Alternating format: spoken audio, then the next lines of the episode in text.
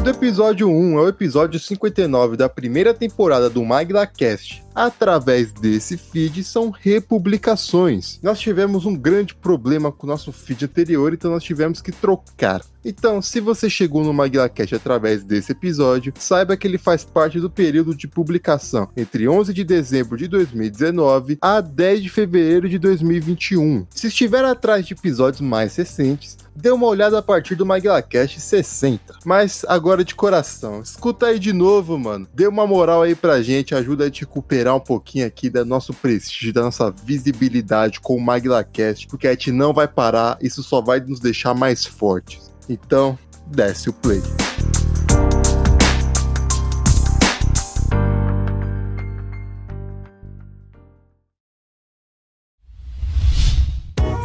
A iniciativa Podcasters Unidos foi criada com a ideia de divulgar podcasts menos conhecidos, aqueles que, apesar de undergrounds, têm muita qualidade tanto em entretenimento quanto em opinião. Por aqui você tem a chance de conhecer novas vozes que movimentam essa rede. Então entre lá no nosso Instagram, o @podcastersunidos, é só escolher e dar o play.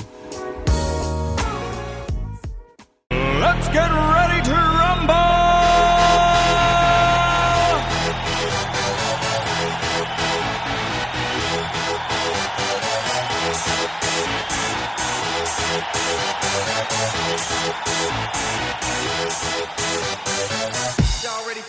Hey, pessoal, sejam bem-vindos ao 40º MaglaCast, o 40º de muitos. Eu sou o Alone, falando diretamente de Toronto, e se o programa fosse feito pelo Jabulô, ele seria assim. Ué, mas não é? É, realmente. Aqui é o Jabulô, diretamente de Dallas, e eu não respondo pelos futuros xingamentos desse programa. Aqui é o Gamer falando diretamente de Boston. Assim como o Jabulô acabou de falar, mano, eu já vou começar logo com o primeiro, mano. Vai se ferrar, Tatum. Desgraçado. Energúmeno. Fala aí, pessoal, eu sou o Pedrão, falando diretamente de Boston também. Vou ser um pouco mais indelicado, vou chamar o Teito de Zé Ruela, desgraçado, que ele tem uma corrida bola. Não corre. Não conseguiu, os caras não correm. Os caras não correm. Eu não jogo mais. Não sou eu que joga. Eu não tenho mais nada. Seu Zé Ruela, desgraçado. Seu Zé Ruela. É a minha reação, maluco. E aí, pessoal, aqui é o Polônia, falando diretamente de Los Angeles. E LeBron é o meu pastor e nada me faltará. Mano, o cara muda de time da abertura. Até 2 minutos atrás era Los Angeles Clippers, agora é Lakers. Tá tudo Polônia, meu filho. Aí, isso aqui tem mente aberta, caralho. Mente aberta, isso aí. Não, se fosse o Clippers, eu ia estar torcendo pra Los Angeles de qualquer jeito, então a diferença é que eu fui pro Lakers. Muito bem, esta semana nós estamos aqui para comentar sobre o que, Javolo? Sobre a NBA. A NBA que nessa temporada foi diferente de todas as outras devido a uma coisinha aí do mundo que ninguém percebeu que estava acontecendo, sabe? Coisa boba. Uma coisa muito Covid-19, MaglaCast, justamente. MaglaCast surgiu no ápice para o pessoal ouvir enquanto não tinha NBA. Exato. MaglaCast é o ópio do povo. Mas a gente vai falar de NBA, mais especificamente a partir da bolha da Disney. Mas antes de tudo isso, recadinhos.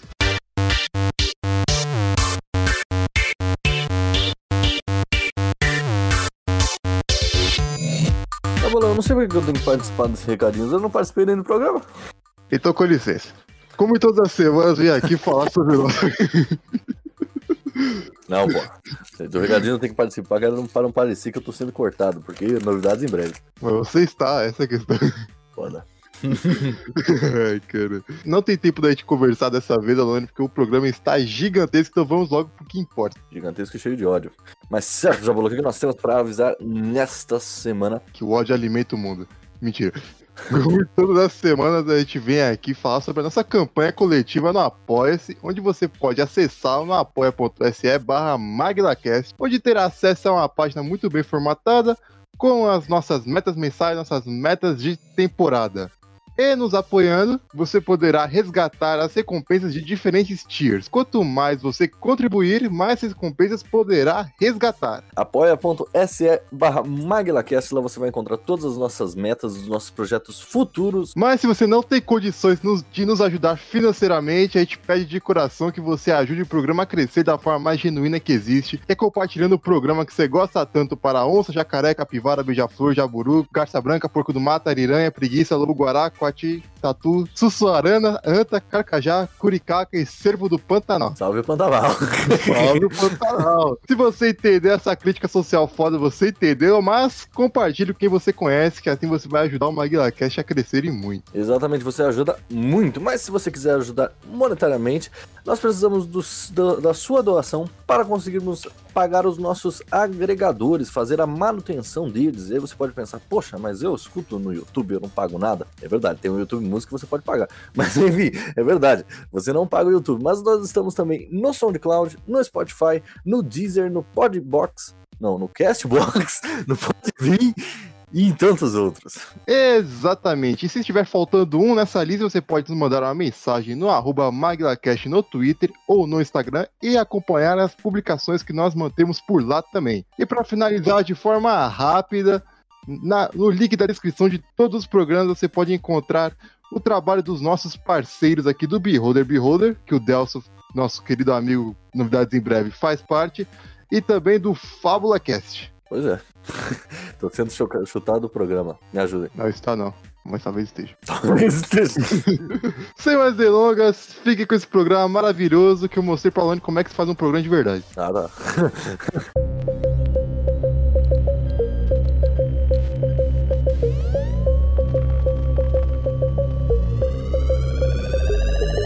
Antes de começar a falar sobre o foco desse programa, que é a NBA na bolha da Disney, eu queria passar assim, uma geral bem ampla na temporada antes disso, porque tipo, é impossível a gente cobrir a temporada inteira em um único programa. São muitos jogos, a maioria a gente nem lembra, tipo, a maioria a gente tá com fãs que a gente não consegue nem ver todos os jogos. Exato, só exato. Que tem algumas coisas que a gente tem que definir aqui, que caso vão moldar a temporada por inteira. Que, por exemplo, a temporada de 2019 e 2020, ela já começou trazendo o Kawhi Leonard, que saiu lá da PQP de Toronto, lá em Canadá, no seu timinho de merda, Alane. Trazendo ele pro Los Angeles Clippers pra ele montar a panelinha dele. O cara foi mais que certo, né, amigão? Saiu do gelo pra ir pro calor, curtir a praia, curtir as novinhas. Gelão de coco, praia todo dia depois de jogo. Como que você vai julgar o cara, mano? Eu julgo, mano. Eu julgo também, porque se ele tivesse ficado no Toronto essa temporada, com certeza o Toronto ia pras finais. Com certeza ia bater o Boston fácil, fácil. Você tá de sacanagem comigo que ia ganhar de nós. Nosso time tá muito bem organizado, né? Tivemos a sorte de tirar o Kyrie Irving do nosso time, né? Também pegando o gancho. É, eu acho, voltando a falar do Kawhi, eu acho que ele fez certo. Eu sou super a favor do cara ir pro estrelato. Então eu não gostava quando o LeBron jogava em Cleveland, porque, mano, o LeBron pra mim tem que jogar na praia, tinha que jogar numa cidade grande. Meu, quando era em Miami era tempos áureos, né? O cara na praia passeando com o Dwayne Wade, assim, tirando uma onda, né? Aí em Cleveland o que tem? Porra, tem a fábrica da Chevrolet e o resto? Acabou. Porra, é. Mano, mas não é muito mais louco o jogador que fala, caralho, tipo, eu tô numa cidade que nunca foi campeão da NBA, eu fui draftado aqui, esse é meu time, tá ligado? E vou ganhar com os caras do que, sei lá, ele só saiu do Cleveland, foi pro Lakers porque ele já ganhou no Cleveland, tá ligado? É real. Mas quando ele saiu a primeira vez pra ir pro Heat, o nego queimou a camisa dele lá, mano, chamou ele de Judas e os caralho. Exato. Cleveland tem uma dos melhores desenhos da Fox. My name is Cleveland Brown. E tem um negócio aí, ô Pedrão. Você disse que o Kawhi saiu de lá pra ir pro estrelato? Então por que ele foi pro Clippers? É, exatamente. Eu queria entrar nessa discussão com você, porque não faz sentido, né, Jamolo? É meio um paradoxo. Mas é que o Kawhi, mano, ele tem essa parada de desvinjar os times virgem de título, mano. Aconteceu uma vez. Pô, imagina se ele consegue com o Clippers, tio. É mais maluquice do que ele conseguir com o Toronto, mano. Não, eu confesso que eu ia gostar, porque eu gosto muito do Paul George e do Doc Rivers. Então, eu ficaria muito feliz. E, sabe, eu queria puxar uma discussão aqui. Essa temporada, esperou-se muito dela por conta das movimentações do mercado, né? Na off-season, no ano passado. E aí todo mundo ficou, putz, vai ser a época das duplas, né? Acabou o quinteto mágico do Golden State, o Golden State vai continuar forte, mas nem tanto, né? Não vai ter o Duran vai com o Kyrie para o Brooklyn vai ser um timaço, tá chegando esse maluco aí, o Zion Williamson, que danca em tudo que é cesta. Sei não, hein, mano. A questão do Zion, eu falei com o Paul esses dias aí. Normalmente eu sempre falo isso com ele. Se ele não perder o peso suficiente, mano, eu tenho certeza que ele vai ser um flop, mano. Que ele vai sofrer com lesão pra cacete. É que ele é muito... Ele é muito grande... De pesado mesmo. Ele de é muito pesado, só que e ele faz um movimento muito brusco, né? Então isso acaba com o joelho dele. E ele é atlético, mas ele não é tão atlético assim. Então o joelho dele sofre. É que, tipo, ele não é tipo um Shaquille O'Neal, que só, o Shaquille O'Neal só dava um pulinho e pronto, tá ligado? Ele precisa, querendo ou não, se esforçar bem mais pra chegar na cesta. Sim. Do que o Shaq. Não, e é um outro negócio. Ele voltou a jogar, eu fui ver, eu assisti o primeiro jogo dele na TV. Ele tava bem mais quietinho de dunk, ele só não tava na bandejinha, no arremeio de 3, tanto é que aquele jogo, ele não tava jogando nada e acertou 3 bolas seguidas de 3, né? Ele não tá forçando muito, justamente por causa disso, e porque ele já entrou na NBA vindo de lesão. É. O cara não jogou a temporada por causa de lesão. Ele é um cara que, se não se cuidar daqui pra frente, tipo, pode ter certeza que ele vai sofrer muita lesão. Mas ainda bem que, mano, tipo, ele conseguiu jogar pelo menos... na metade da temporada depois, tá ligado, né? Sim, sim. Foda que jogou bem, né? Foda que ele tá num time que, né, mano, na bolha não jogou porra nenhuma, né? É, mas é um time organizado. Ah, não acho, hein, Pedrão? Acho muito desorganizado, mano. Não, o treinador, ele não tem. O treinador do Pelicans não tem moral pra... O Anthony Davis, ele saiu do Pelicans justamente por causa disso, ele tava descontente. Porque, mano, se for ver, o Pelicans não tem um time... O Pelicans não tem um time... não tem um time ruim, cara. Só que os caras chegou na bolha morto, tá ligado? Não, é isso que eu tava falando, eles não tem um time ruim, agora saiu, o Alvin Gentry saiu, vai vir um novo técnico, não sei quem, e eles têm um time bom, que é o Ingram, que ganhou o MIP, tem o Lonzo Ball, né, Lonzo Ball que lida com um problema chamado pai, Lavra-Ball é um saco. Pra mim o Lonzo Ball vai ser mais um grande bust aí daqui a uns anos, mano. Vai, já é, né? É. O Férias, né, o Jrue Holiday, ele joga lá no time. Ele, né? Joga bem, o Trevor dele. Joga bem. E tem mais um maluco com bola de 3, é o Gallinari. O Redick. É, o Redick, JJ Redick. O importante dessa galera toda aí é que, graças a esses jogadores, o Lakers conseguiu o Anthony Davis. É, fato. É. E eu tava com medo do Lakers nessa temporada, porque eu pensei, pô, os caras desmontaram o time inteiro pra trazer um All-Star, beleza. Anthony Davis e LeBron James, eles podem desequilibrar, assim como está desequilibrando os jogos, mas nas rotações que não tiverem ele, e aí, vão conseguir manter o resultado? E no começo eles penaram. É. Justo. Eles perdiam um jogo grande, e às vezes perdiam jogos muito fáceis, né?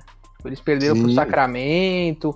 Aí você começava a ver ele jogando um jogo de Natal, o LeBron tomou um toco fenomenal do Patrick Beverly, você começava a duvidar, né, do negócio. A famosa batalha de Los Angeles que teve essa temporada, eles perderam os 2 primeiros jogos. Perderam. Eles foram recuperar depois, exato. E entrando nesse mérito, mano, o que foi essa partida... A primeira partida da bolha entre Los Angeles Clippers e Los Angeles Lakers, hein? Foi, tipo, uma partida feia do caralho, mas... Tipo... Foi muito feia. Foi o maior hype, tipo, o basquete vai voltar logo com a batalha de Los Angeles. Mano, foi mas pra triste. Mim não foi nem isso, tá ligado? Tipo, triste, o que foi louco foi a hora do hino nacional, tá ligado? Os caras todos ajoelhados, mano. Sim, foi mó clima muito pesado. Muito pesado mesmo. Tipo, eu tava assistindo ao vivo, você sentia na pele, tá ligado? Os cara chorando, mano. É bom esclarecer isso, que a bolha da Disney foi o complexo da ESPN, no Wide World of Sports Complex, que eles montaram para poder retomar a temporada, que estava paralisada desde março. Ela voltou em 31 de julho, por causa do Covid. E durante esse período que estava paralisado, teve o assassinato do George Floyd e todos os jogadores da NBA, que são... A maioria é negro. E muito engajados, né? Sim, eles são desde sempre eles são muito engajados. No momento que voltou a bolha, parece que deu um boom tão grande nesse engajamento na luta pelos negros, pela comunidade negra, que foi realmente incrível, assim. A gente vai falar disso mais pra frente, mas é justamente pra gente pontuar como essas manifestações, protestos já chegaram pra ficar na bolha. É louco ver como os jogadores, tipo, do basquete, né, nos esportes americanos, são muito mais unidos do que os jogadores de beisebol, jogadores de futebol americano, que são 2 esportes muito maiores, tipo, midiáticos, tá ligado? Pros americanos, só que os jogadores de basquete têm um sindicato muito mais forte, mano. Sim, é real. Não à toa, nós teve que ter tido a primeira paralisação de um jogo, né? A gente vai falar disso mais pra frente. Não, a turma da NFL, eles tiveram o Kaepernick, foi quem começou isso, né? Mas o Colin Kaepernick foi boicotado pelo próprio dirigente da NFL, né? Tanto pelo 49ers, tanto pelo NFL. É. Exato, não, é só um absurdo. E tudo isso comove muito mais, né, os jogadores. E até hoje ele não consegue entrar justamente porque os donos dos times da NFL têm medo dele, tipo, atrair muita mídia desnecessária pra equipe, né? Exato. De várias aspas, né, mano?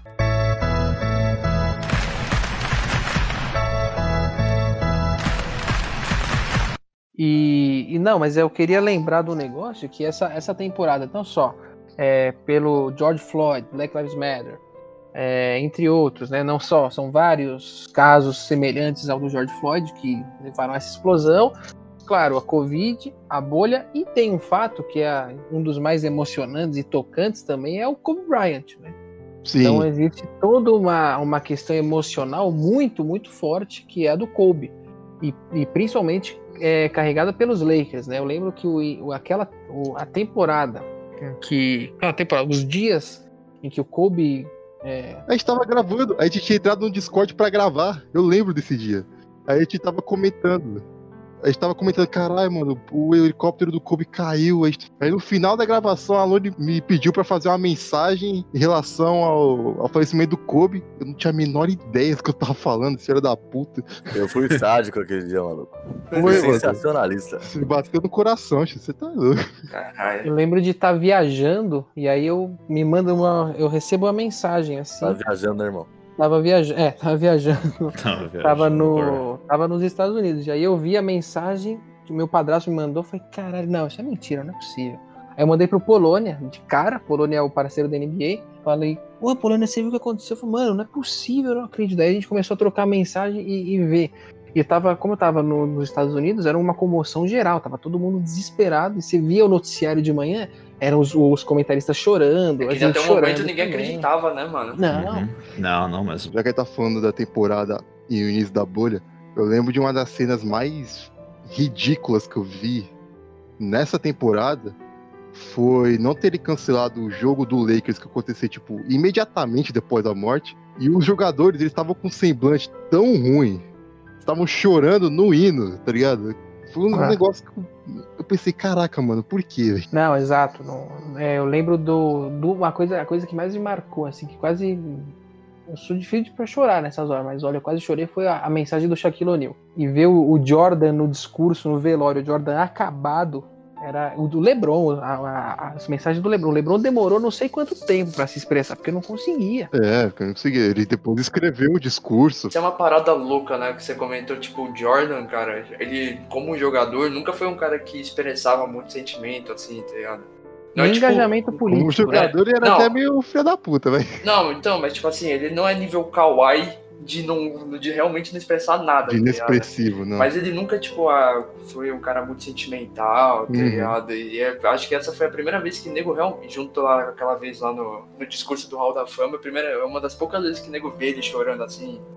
Sim. Expondo o mesmo sentimento, por causa da morte do Kobe e tal. E é claro que a morte do Kobe deu um gás a mais pro Lakers chegar mais hypado ainda pros playoffs, pra eles poderem, tipo, pô, o Kobe morreu, vamos dar um título no ano da morte dele. É o retorno do Lakers. Pro LeBron, velho. Pro LeBron, justamente. O LeBron era amigo pessoal do cara, esse caralho. Não, e ele tinha acabado de passar o Kobe, né? Na pontuação da história. E fica esse negócio, sei lá, um sentimento que ninguém aqui estava vivo em 94, né? Mas lembra, tipo, de história, quando foi o ano que o Senna morreu e o Brasil venceu a Copa, né? E fica uma situação dessa, tipo, vamos vencer, o título é pro Kobe, né? Tem o uniforme do Kobe e tem... tipo... Inclusive é muito bonita. Nossa, é lindo demais. Essa última bola que o Anthony Davis meteu no estouro do cronômetro, ele saiu gritando, Kobe, Kobe, Kobe!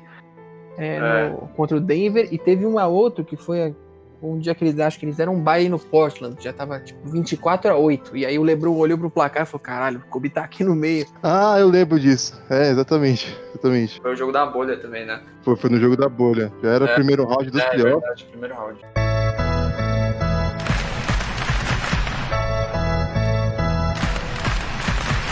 foram 8 jogos de rodada regular na bolha antes de ir para os playoffs. Inclusive o Phoenix Suns, eu fiquei triste por não ter conseguido a vaga nos playoffs, porque os caras chegaram destruindo na bolha de um jeito inacreditável, que ninguém esperava. Os caras bateram em sequência Washington Wizards, Dallas Mavericks, Clippers, Pacers, Heat, OKC, 76ers e Mavs de novo. O Devin Booker chegou destruindo, né, mano? Sim, sim, com certeza. Segunda partida da bolha do Clippers e do Suns, o Devin Booker meteu um game winner na cara do Kawhi, mano.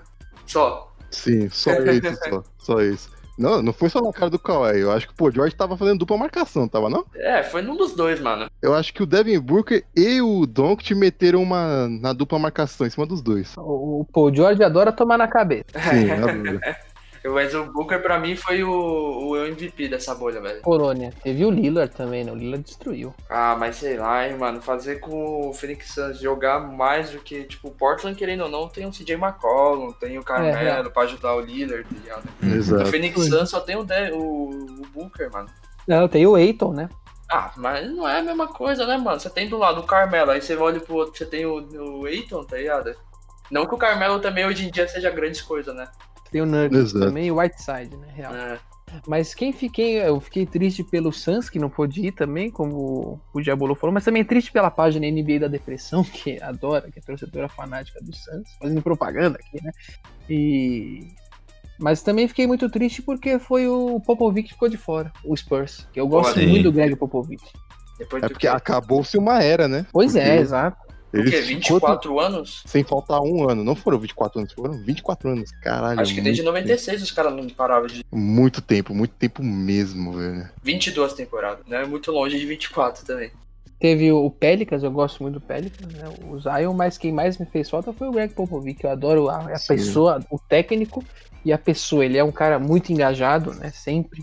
É um sempre a se posicionar. Ele tem essa cara aí de bravo, mas é um cara super foda. É um amor, você vê os bastidores do Spurs do Popovich só na zoeira, tio.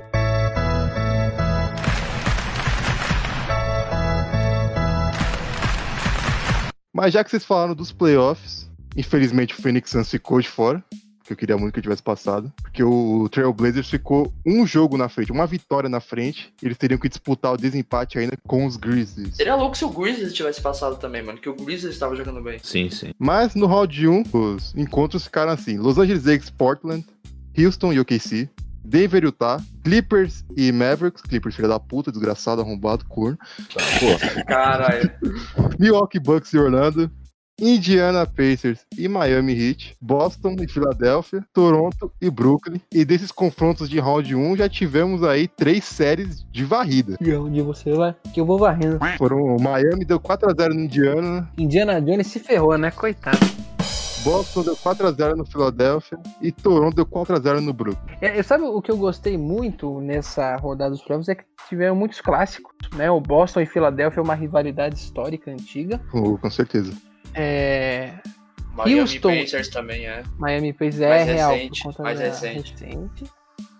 Houston e OKC, a gente queria ver porque a gente queria ver o Chris Paul on fire, né? P da vida com o Harden. E o Westbrook queria, no fim, eu fiquei com tanta raiva do Westbrook, olha que eu gosto do menino. Fiquei com tanta raiva do Tartaruga Ninja que eu queria que ele tomasse um pau do OKC. Só de sacanagem. Pô, mas peraí, o Westbrook ele tava passeando em alguns jogos, né? Tava passeando em quadra, velho. Mas por que o seu ódio pelo Westbrook, cara? Mano, porque o cara erra todas as bolas, cara. E eu tomei as dores do Paul George na última temporada, porque o Paul George começou a se sobressair e o Westbrook não queria mais passar a bola. Vários lances do Westbrook meteu o egoísmo dele e não passava a bola. E o Paul George podia decidir, o Paul George em boas condições. E o Westbrook, aqui eu também tomei as dores, eu tenho um amigão mesmo, o Gilcinho, mandar um abraço pra ele. Vai virar problema do SBT aqui, né? Mandar um abraço pro Gilcinho, meu amigo. Que é fã do Westbrook, que é fã do Rockets, toda noite de jogo. Porra, o Westbrook não joga nada, esse pipoqueiro, o Westijolo, até que a gente deu a apelido de Westijolo. Westijolo, exatamente. É muito... Desde o KC é o Westijolo. É, exatamente. Porque ele é... Mano, tipo, o Westbrook, ele é um cara, jogador, tipo, nada inteligente, mano. Ele é muito bom jogador, mano. Mas se ele pensasse um pouco de vez em quando, mano... Ele sabe que o maior atributo dele não é arremessar, mano. É ele ir pra dentro, tá ligado? É infiltração, tá ligado? É onde ele se sobressai, tá ligado? Pra mim, ele é o melhor armador. Deixa mofo, né? Nas paredes. É, exatamente. Não, você roubou a piada ruim que eu ia fazer, mano. Triste. Nossa. O banheiro do Panda caiu outro dia por causa disso. É, realmente. O forro caiu. Se não fosse esse Brook aí... Essa série aí de Houston KC foi decidida na lei do ex? Ah, não sei, hein, mano. Pra mim foi decidida na lei do Harden mesmo, né? É, se bem que o Harden é ex também, né? Não, na lei do Harden, foi decidida naquela maldita daquela última bola, que eu xinguei tanto aquela maldita jogada, que os caras gastaram o relógio pra fazer porra nenhuma, aí tiveram uma bola lateral, e o único cara que o cara passou foi pro Adams. O Adams não fez nada naquele último jogo, naquele jogo 7, mano. Mas o Harden deu um bloco, mano. O Adams? Não, mas isso foi depois, porque ele tentou passar pro Adams, aí o Adams se embananou todo, perdeu a bola. Só que o cara recuperou. Eu nem lembro quem que tava na última posse. Quem que era? Gilgeous Alexander, será? Não é? Talvez seja. Eu sei que não foi o Chris Paul. Não colocaram a bola na mão do Chris Paul pra decidir o último. O cronômetro já tava estourando, o cara tentou chutar de qualquer jeito, tomou um bloco do Harden lá. Aí depois ele tentou pegar a bola e jogar no Harden pra tentar ter a posse de bola, passou reto. Nossa, velho. Que foi triste aquele jogo 7, velho. James Harden é... vingando o toco fenomenal que ele tomou do Ginobili, não foi igual, não foi lindamente igual. Maravilhoso. Mas ele foi lindo. Meu, aquele se desespera assim, só vê a mãozinha do Ginobili, ele só vê o Harden com a cara de bobo, assim, os caras gritando. O Ginobili é tiozinho já, né? O melhor foi ele pulando e abrindo as pernas, tipo, ih, cara. O Harden já tomou uns tocos da hora na vida, hein, mano? Ele tomou esse do Ginobili, enquanto o San Antonio ele tomou um do Kawhi, que foi insano também, mano. Real. Ele mete a bola e o Harden vai pra ataque, ele vai lá e dá um tocaço no... Ele basicamente encaixou a bola na mão na hora de bater na tabela, né? É, exato. Mas o Harden, ele deu um dos tocos mais hard mesmo, né? Hard de difícil. Nossa. Harden. Deu um toco mais Harden. E não foi muito bem o toco. Foi uma roubada de bola. Aquela com o DeMar DeRozan. Que o DeMar DeRozan vai pra bandeja meio enterrada. Ele não olha. Ele vira o olho e dá um tapa, assim. É uma roubada de bola. Foi mó cagada aquilo. Nossa, aquele foi uma cagada inacreditável isso. Para. Ele fez consciente. Já bolou. Fez. Porra, só você vê o vídeo, mano. Ele bota tá o abraço depois, mano. Tá bom.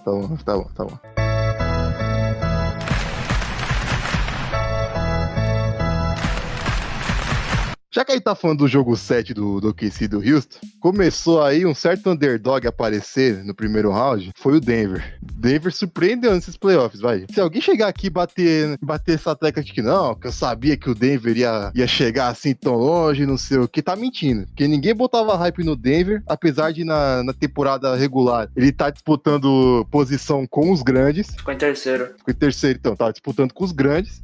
Tirando o jogo dos caras e tudo mais, mas ninguém botou raio. Tanto que eu mesmo falava, não, que o Utah Jazz vai passar. Exato. A gente é que eles comem quieto, né, o Denver. Eles vão comendo pelas beiradas, aquela coisa lá, esse Millsap não faz nada, o Jamal Murray é encardido, o Jokic o cara tá forma de forma, não sei o que, aí você vê o Jokic magrelão, né, forte pra caramba, jogando... Sim.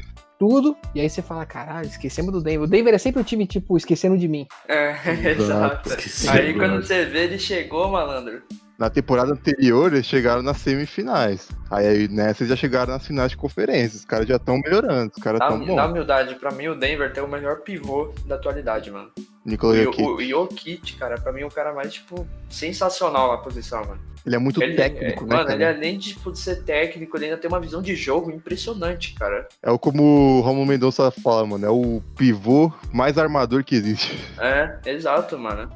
É impressionante a visão de jogo que ele tem, mano, pra um cara de 2 metros e... mais de 2 metros e 10, tá ligado? E o Denver, ele sempre é aquele time, mano, ninguém dá nada pros caras, desde 2007 que eles tinham aquele time hypado que era o O time da Knight, ó o nome. Vamos falar os nomes. Allen Iverson, J.R. Smith e Carmelo Anthony. E o Nenê de pivô. Nenê de pivô. É, Nenê e Marcus Camby. E tinha o Chelsea Billups. É, exato. Mano, imagina a resenha depois. Imagina o rolê dos caras. Nossa, velho. Como que era, né? Como eles sobreviveram a isso, eu não sei. Pra piorar, tinha que colocar o Dennis Rodman ali, tá ligado? Não, podia. É. O gerente geral, o Dennis Rodman. Não, mas eu queria fazer uma provocação ao público ouvinte, aos milhões de ouvintes do MagdaCast.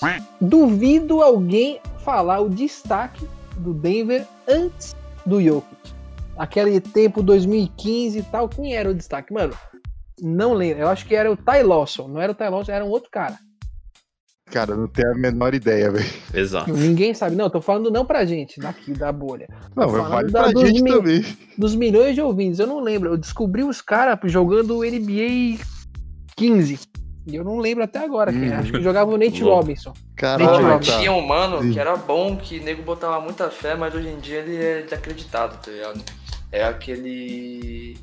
Tinha uns dread, mano. Ele foi até pra seleção americana, jogou Copa do Mundo. É que parece o Jay Crowder, só que não é o Jay Crowder. É, ele parece muito o Jay Crowder, o Jay Crowder, mano. Sei quem é. O Prince ou Farid? Não.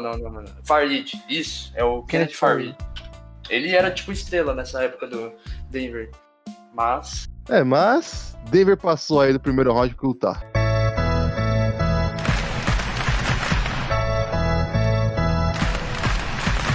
Depois desses rounds aí, tiveram 2-4-1 do Lakers com o Portland, que a gente já comentou um pouquinho sobre aquele placar 24/8. E o Milwaukee Bucks contra o Orlando, que o Orlando pegou o primeiro jogo e assustou. Porra. O Lakers ficou em choque, mano. Ele falou, pô, espera aí, tio, deixa eu entrar nesse trabalho aqui. Foi lá e amassou o Orlando. Exato, exatamente. Foi 4-1 pro Bucks? 4-1 pro Bucks, exatamente. Isso daí não tinha nem como, né, mano? É, exato. O Orlando vai lá de turista, né? Que nem nós vai pra. Que nem os mano vai pra Disney de turismo, o Orlando tava lá de turista. É, que a questão é que ele já mora lá. Os caras tava de turista na casa deles. Exato. É fato. Os caras não precisaram nem sair de casa. Que nem a gente agora na pandemia, né? E tem um certo joguinho aí, no primeiro round, que foi confronto direto entre membros do Maguila, que me deixou um pouquinho irritado só. Clippers e Dallas Mavericks. Ele mesmo. Já bolou, ficou pistola com o Clippers só porque o Marcus Morris deu uma entrada, deu uma pisada criminosa no... Primeiro de tudo, no Luka Doncic. Eu tenho um ódio particular ao Clippers desde a época do Donald Sterling, que foi um dono do Clippers até 2015, mais ou menos. Nossa, desgraçado. Que foi um tremendo de um racista, filho de uma puta. É, ele era mesmo. Que nossa, tio, que foi obrigado a vender a franquia. Porque o nego não ia aceitar ele lá mais dentro, porque, né? O cara ser um racista, convicto, numa liga de maioria negra, não ia dar nem um pouquinho certo. Eu tava vendo a hora que ia matar ele ali, eu não ia achar com pouca razão, não. Nenhum jogador deu uma bolada nele, não? Não sei. Seria legal, mas não sei. Seria muito da hora, sem querer, assim, desculpa o caralho, né? Mano, a figura dele é basicamente tão controversa quanto o fucking David Duke na década de 90, mano. Mas... Exato. Era o time do Blake Griffin, DeAndre Jordan, CP3. Esse mesmo, Lob City. Segundo, o time era hypado, batalha de LA, os caralho, mas durante a temporada regular, a gente foi vendo que mesmo tendo nome de peso, caralho, o Clippers era inconsistente. Era inconsistente pra cacete. Durante os playoffs foram inconsistentes. Eu posso falar com propriedade dos Clippers, mano, porque eu assisti... todos os jogos possíveis que eu consegui dos Clippers. Então você vai concordar comigo. Muitos e muitos jogos eles perderam porque o time não contribuiu o suficiente pra tal. E muitos jogos eles ganharam porque o Kawhi descia um espírito nele que fazia pontuar 35 pontos pra mais. Não, mas então, a maioria dos jogos, o Kawhi, em boa parte do tempo, fazia mais de 30 pontos, tá ligado? Exato. A questão é que o time, depois das... segunda metade da temporada, ficou tipo assim, com tanto cara bom, estrela, até dois caras bons vindo do banco, que eles ficavam meio perdidos pra saber quem que ia pontuar, tá ligado? Só que, tipo, o nego não pensou que as duas maiores estrelas eram, tipo, o Paul George e o Kawhi. Então o Doc Rivers meio que não conseguia peitar, parece. É que Doc Rivers é um técnico muito... de merda, velho. Ah, eu não acho, mano. Mas eu acho que ele faltou peito pra ele, em certos momentos, falar, mano, a bola é do Kawhi ou é do Paul George. Principalmente do Kawhi, porque, mano, pô, é o Kawhi, tio. Sim. E nesses momentos, tipo, nos playoffs mesmo, faltou isso, tá ligado? E só que o Kawhi também não vai conseguir, não ia conseguir carregar o time em todos os jogos, tá ligado? Cara, teve um jogo em específico, que era o segundo jogo da série, que nenhum jogador do Clippers, além do Kawhi, pontuou mais que 20 pontos. O Dallas? Contra o Dallas, isso. É. O Paul George foi medíocre nesse jogo, pontuou 9.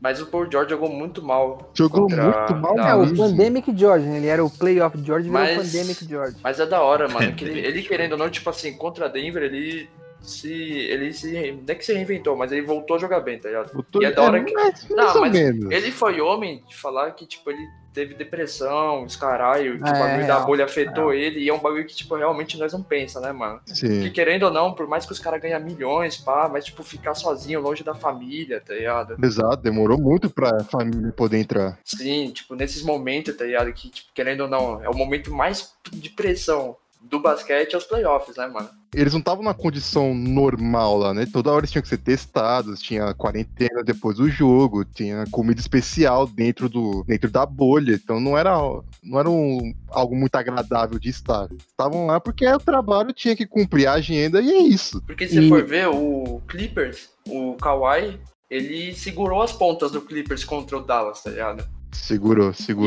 E contra o Denver, quem segurou as pontas em vários momentos foi mais o Paul George e até mesmo que o Kawhi, mano. É porque acho que naquele jogo 7 lá contra o Denver que os caras já estavam tipo, tão cansados que no último período erraram tudo, tá ligado? Eu gostaria de citar aqui um indivíduo específico que me deixou com ódio tão grande nesses jogos.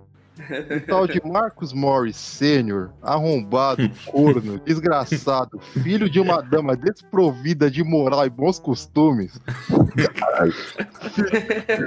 Ele ficou caçando a lesão do Doncic no quinto jogo, o jogo inteiro que o Doncic estava lesionado. E ele ficou caçando essa porra o jogo inteiro. Ele dava umas trombadas no Doncic, não fazia o menor sentido, bola parada, o cara agarrava, não fazia o menor sentido. Ele tava caçando o Doncic o jogo inteiro. E no sexto jogo teve aquele lance grotesco que, mano, por quê? Mano, porque a família Morris é uma família suja, cara. Sim. Por quê, mano? Desde o começo os caras são da pesada, velho. Mano, irmão, se tu faz isso no rachão, você tem que sair de viatura, senão o maluco vai te caçar, velho. Por isso que ele não é... O maluco mano, vai dançar com a sua cabeça. Você acha que o Marcos vai colar no Embu pra jogar contra você? Vai tirar um X1 com você, já bolou. Ele não é... Mano, ele não tem coragem. Vamos fazer isso acontecer. X1, Marcos Morcênio contra já bolou. No Parque da Juventude, esse cara é direito. Então, mas eu queria lembrar de um negócio aqui que pode fazer sentido. Mano, a impressão que eu tive do Clippers a temporada toda é que os caras estavam esperando o playoff. Ah, agora não... Tipo, tava com preguiça, assim, estavam dormindo e colocaram a alarme pros playoffs. Aí sempre ficaram naquela, mais 5 minutinhos, mais 5 minutinhos. Porque, mano, o Kawhi não jogava todos os jogos, ele jogava um, descansava 3. Ele tomou até multa, eles tomaram multa por causa disso. Mas o Kawhi sempre fez isso, mano. Não, mas eles estavam com uma postura de tipo, a gente vai ganhar isso aqui, tá ligado? É, pode ser que muito tipo, a comissão técnica foi muito soberba mesmo, mano. Tanto que isso, e que nem o que o Pedrão falou prejudicou demais o entrosamento, mano. Exato. Do time. O Paulo Jorge, Paul George, se machucou e não estava 100%, né? Não foi o Paul George da temporada passada que arrebentou. É. Uhum. Tinha o Patrick Beverley, que é um bom jogador, eu gosto dele. É, eu gosto também. O Lou Williams não foi 100% também. Ele jogou bem durante a temporada. Durante os playoffs ele jogou bem mal, mano. Então o Harrell, que é um puta defensor, né? Tava meio... Claro, teve a perda da avó, né? É, isso afeta bastante, sem contar a bolha. Mas tava um cara que antes estava muito assim, hypadão, né? Eu sou o melhor da liga, eu sou o melhor defensor da história, eu dou um pau no Dennis Rodman, o Dennis Rodman é o caralho. E aí, né? Passou as palavras. Tem aquele jogador de golfe, que eu chamo ele de jogador de golfe, que é o Landry Shamet, que um dia eu tava jogando com meu amigo um X1 no videogame, eu nem sabia quem era esse cara. Pensei que você fala que um dia eu tava jogando com ele, o cara... É, não sou assim, não. Um dia eu joguei com ele, né? O cara tem um kit de tacos especiais lá, que você é louco. $3 mil. Esse meu amigo, o Thiaguinho, mandar um abraço pra ele, torcedor do Clippers fanático. O cara começou a jogar com o Clippers. Não, manda pra essa aqui não. Clippers não entra aqui não. Tipo. É SBT. E aí ele começou a meter bola de 3 pra caralho. Eu falei, mano, quem que é esse cara? Esse nem do chama. Eu tava muito puto aquele dia. Eu falei, mano, esse cara saiu do jogo de golfe e tá jogando NBA agora, pô. Daí virou a piada. Ele chama de jogador de golfe. Que eu me vinguei depois o Boston Celtics ganhou Celtics. Com um crossover ridículo que esse Landon Shamet tomou. Ou ele tomou um toco, alguma coisa assim, e aí deu nós. Mas enfim, podemos voltar aí. O Porzingis já tava 8,80 a temporada inteira, né? Já tava sofrendo. Engraçado, né, mano? Porque o Porzingis, ele joga bem quando o Luka Doncic não tá, velho. Exato, mano. Eu não entendo isso, velho. Ele só joga bem quando ele não tá, mano.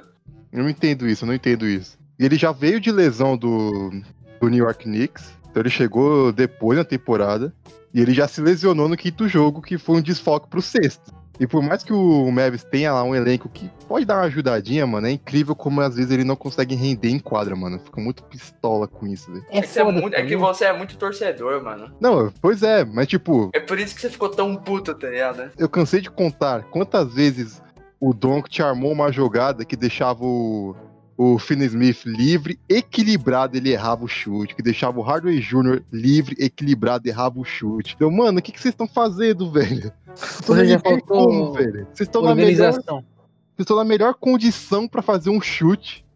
E vocês erram, velho. Se fosse só um, beleza, mano. Mas vocês erravam com tanta frequência. Que, mano... E o Porzingis, mano, é uma situação triste, né? Porque ele se machucou quando ele tava no auge, ele tava hypado em Nova York. Ele tava jogando muito aquela temporada. Tava destruindo, mano, tava carregando o New York nas costas, né? Exato, pra concorrer MVP, ele tava assim, destruindo. Ele ia ser... A gente tava na época, né? Eu lembro de estar falando, porra, quem que é melhor, o grego ou o Porzingis? Aí aconteceu a lesão, e aí, bom, hoje em dia é indiscutível. Mas é foda isso. Né? E aí o Jabolô, toda a solidariedade ao nosso amigo Fabiano Jabolô. Se preocupa não, que dependendo de quando acabar esse programa, de gravar esse programa, a solidariedade é pra você também. Putz, é verdade. Tira essa boca, Jabolô, tira essa boca. É por isso que eu não tenho time, tio. Não é por causa disso não, mano. É que você é bandeirinha, pô. Eu não sou bandeirinha, mano. É diferente do futebol, no basquete, eu gosto de torcer pros caras bons, velho. Também o cara torce pro Corinthians, né? No... Coisa incrível. Não associa uma coisa com a outra, filho. Esse cara querendo me dar porrada aqui. Olha aqui, pode.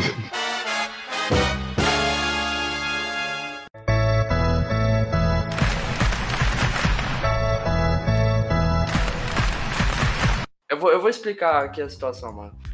Todo mundo nesse programa aqui sabe que, tipo, eu pago um pau desgraçado pro Kawhi, mano. Pra mim, sim, o Kawhi é o cara mais frio que tem na liga atualmente, mano. Ninguém tira esse posto dele, calculista, mano. É, ele é o frio e calculista, mano. Uhum. O verdadeiro Shelby. E, mano, tipo, tava num hype do caralho pro Clippers, pá. Queria que os caras ganhassem o primeiro título na história, pô. Louco, o Kawhi ia ter terceiro título com terceira franquia, pá. Caralho, o Kawhi é embaçado, mano. Porque a primeira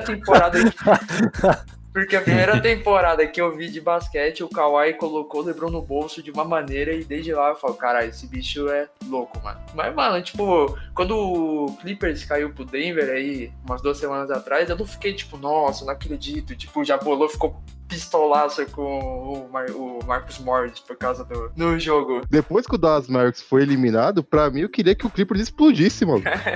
Pra mim tinha que ter 4-0 essa série aí, mano. Por isso que, mano, tipo, sei lá, tio, só não tem um time por causa disso. Eu pago um pau pro LeBron, eu quero que ele ganhe também com o Lakers, por tudo dessa temporada representou pro Lakers. E eu acho que o LeBron merece mais um título, tá ligado? A gente vai aceitar essa explicação, mas no fundo... Aqui não é futebol não, amigão. Bandeirinha.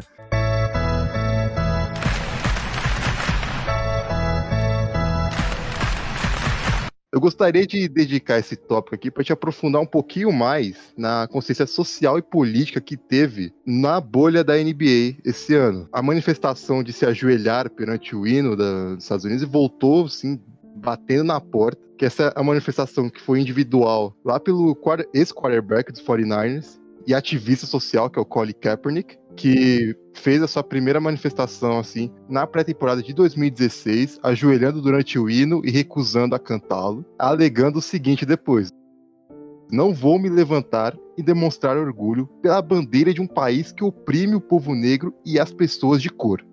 E é claro que essa atitude se espalhou na época pela NFL e se espalhou também pelos outros esportes americanos, tendo alguns outros jogadores de beisebol e da própria NBA aderindo ao protesto. E chegou até mesmo na cena da música, como Stevie Wonder e o Pharrell Williams, que também protestaram da mesma forma em seus shows. O ato do Kaepernick foi o que desencadeou toda essa volta ao movimento de recorrência civil na população afro-americana, cara, sem um pingo de dúvida. E acabou afetando especialmente na questão dos esportes. Vários esportistas seguindo o exemplo dele, etc., como você mesmo comentou agora há pouco, Jabalô, realmente. Cara, eu acho que nessa questão, mano, nós tem que dar um destaque especial pro LeBron, mano. O LeBron é muito engajado. Na NBA, mano, acho que não tem voz mais ativa atualmente do que ele, tá ligado? Porque ele entende o tamanho que ele tem pro esporte, tá ligado? Ele, sim. Na minha opinião, sério... Ele fisicamente também, ó. Também. Isso é enorme, né? Ele, pra mim, é o maior atleta que já jogou basquete, tá ligado? Atleta. Não tô falando de jogador, porque eu acho que o Michael Jordan é... Em questão técnica, todas essas paradas é insuperável. Só que o Michael Jordan tem o problema é que ele não quis entrar na vida política, vamos dizer assim. Ele se recusou a apoiar o candidato democrata negro na Norte Carolina. Sim. Ele se recusou a ser um líder de comunidade que a gente vê aí na maioria dos jogadores negros de hoje em dia. O LeBron James aí, o especial que o Polônia falou. O LeBron, cara, ele entende o tamanho que ele tem, não só no basquete, mas tipo, por toda a sociedade americana, por representar... que ele sabe que representa a sociedade afro-americana nos Estados Unidos. Ele fala mesmo, ele xinga mesmo no Twitter, né? Ele fala pros caras ir votar e tudo.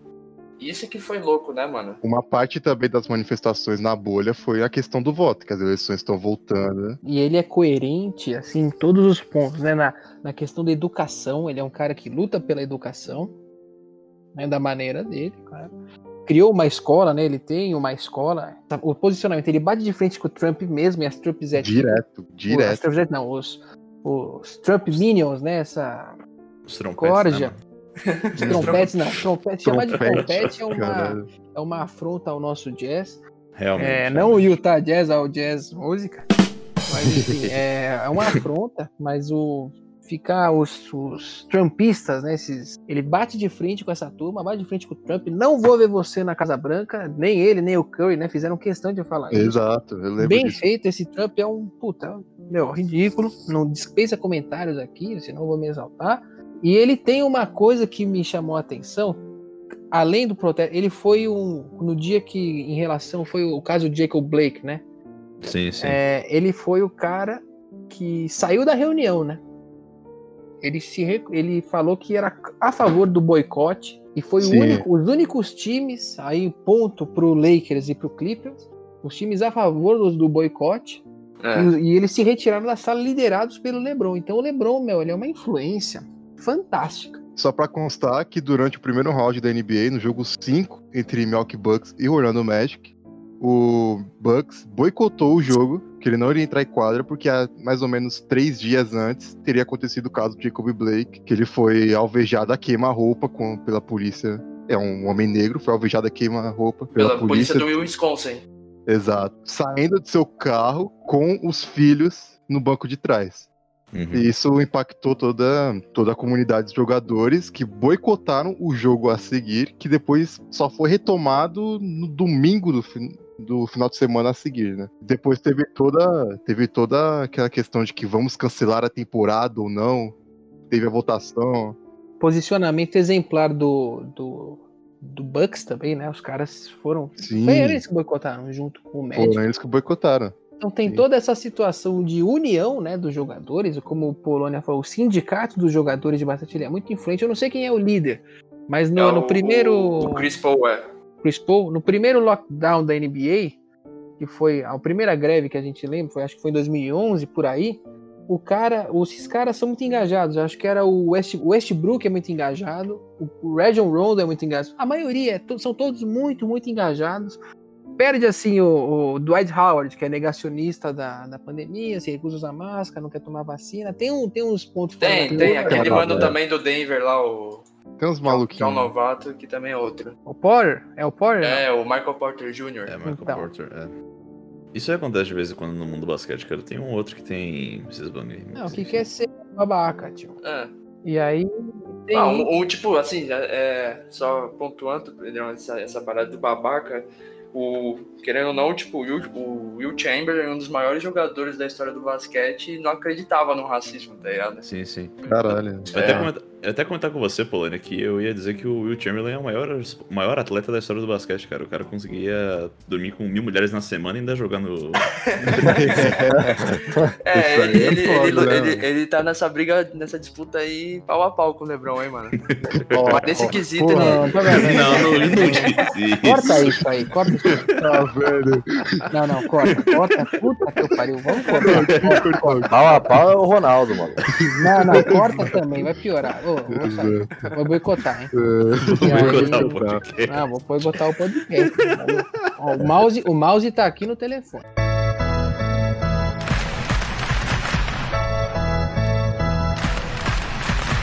Só pra constar aqui, na noite do boicote, teve o pronunciamento do Milwaukee Bucks, lido pelo George Hill e pelo Sterling Brown. Que se vocês quiserem, eu leio aqui, que eu tenho daqui.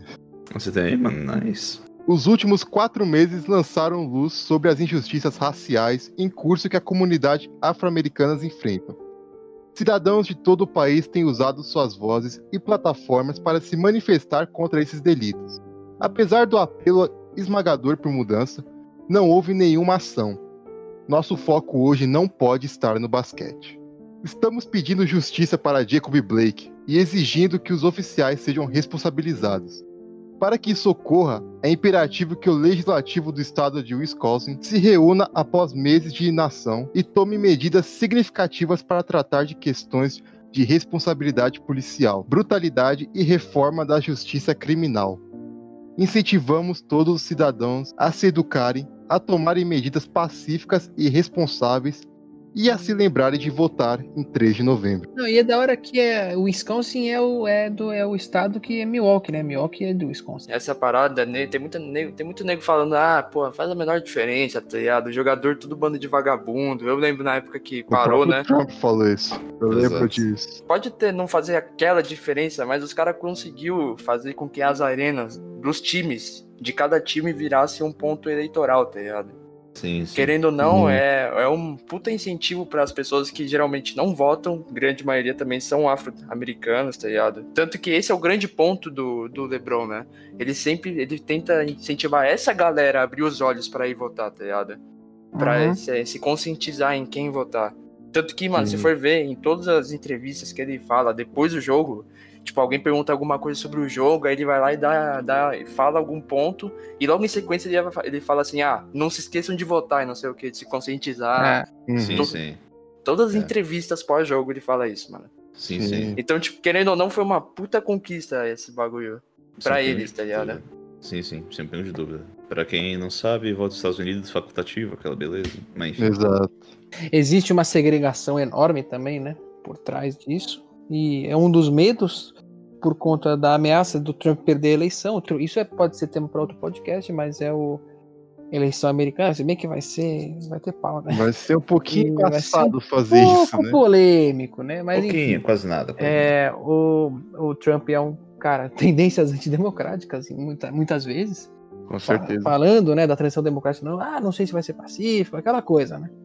E, então, existe essa consciência de se votar, a conscientização de votar, né, para essas eleições, que é muito importante.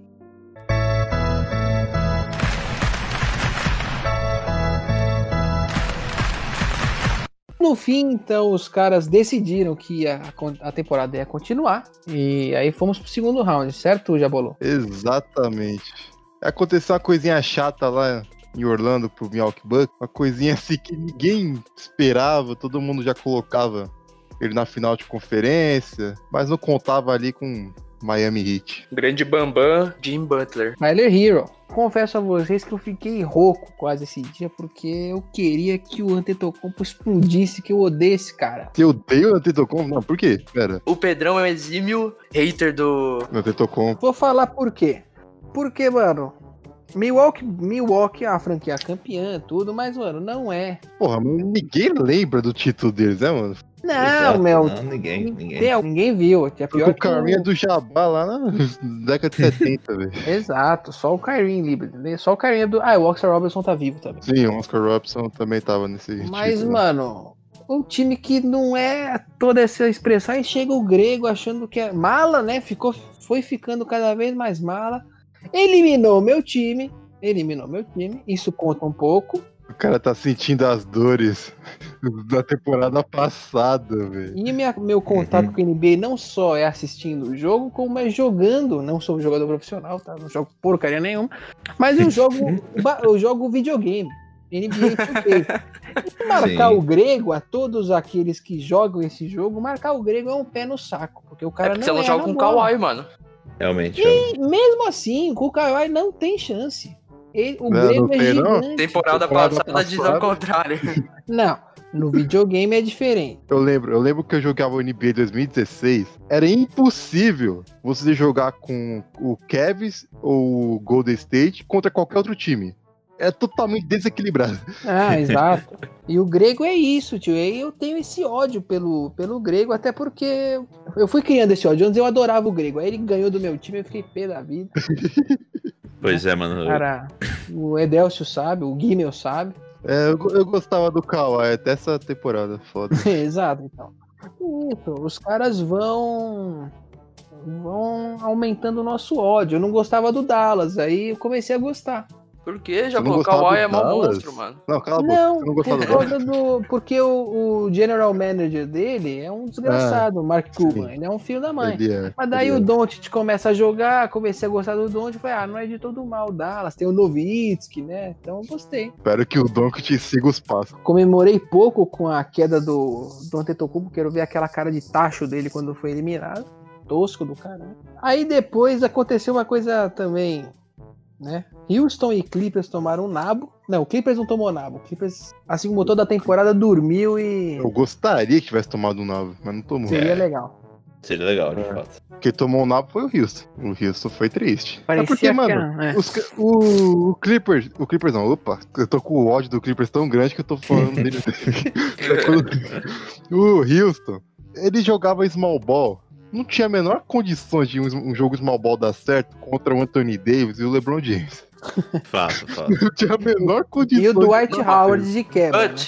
But já vou. O Lakers não jogou na série nenhum. Tipo assim, tanto o Dwight Howard, o Howard e o. Eu já vi o Magui. Jogaram um pouco na série, mano, porque o Houston tava se dando bem, mano, contra o jogo alto do Lakers, tá ligado, né? O Dwight Howard, ele é uma batata, né, tio? Ele não tem técnica nenhuma, ele é o pivô clássico. Os dois, né? Exato. Os dois. Pra resolver, teve que jogar o Anthony Davis de center. E é isso, mano. Porque se fosse na mão daqueles caras, porque, tipo, por mais que o Houston tenha um small ball, todos os jogadores deles são muito bons mecanicamente, na técnica. Todos eles chutam muito bem, todos eles têm presença e conseguem infiltrar. O problema mesmo é que no small ball eles não conseguem ter muita presença no garrafão comparado com grandes jogadores de garrafão. Que o próprio Anthony Davis é um deles. Sim, lógico. Eles rodam muito bem a bola. Sim, eles rodam muito bem a bola e nessa temporada eles foram que mais chutaram de 3. Eles tomaram esse título aí do Golden State, que o Golden State estava liderando em bolas de 3 depois por muito tempo. É que coitado do Golden State dessa temporada. Tava meio pífio nessa temporada e o Houston tomou esse lugar de chutador de 3 nessa temporada. É pena que tem o West Jolo nesse meio, né? Mas tem bons chutadores, né? O Harden, tem o Gordon, tem o Tucker, são caras bons, né? De 3. Muito bom. Eles foram eliminados, já é pouco esperado, né? Tomar o nabo do Lake. E aí o Clippers, o Jabolô, ficou um pouquinho feliz também. Um pouquinho? Eu fiquei... Nossa, moleque. Porque se fosse o jogo 7 acabando... Porque foi jogo 7 esse, né? Foi jogo 7. um jogo 7 que fosse aquele jogo disputado até o fim, que o Clippers ia sair vitorioso, mas não, os caras apagaram um negócio ridículo, um festival de airball. Nossa, foi... Mano, foi que nem eu falei, velho, nos 3 últimos jogos dessa série, na qual o Clippers conseguiu tomar uma virada medonha, tá ligado? Parece que o Doc Rivers chegou no vestiário, bolou um baseado do tamanho do meu dedo do meio, tá ligado? Acendeu e passou pra todo mundo, tá ligado? Foi aí, não foi? É, foi tipo isso, mano. Porque os caras conseguiram tomar uma virada de 20 pontos no jogo 6, mano. Sim. Um bagulho que nunca tinha acontecido na história, velho. Jogo que o Doc Rivers tava com o olho vermelhaço, tio.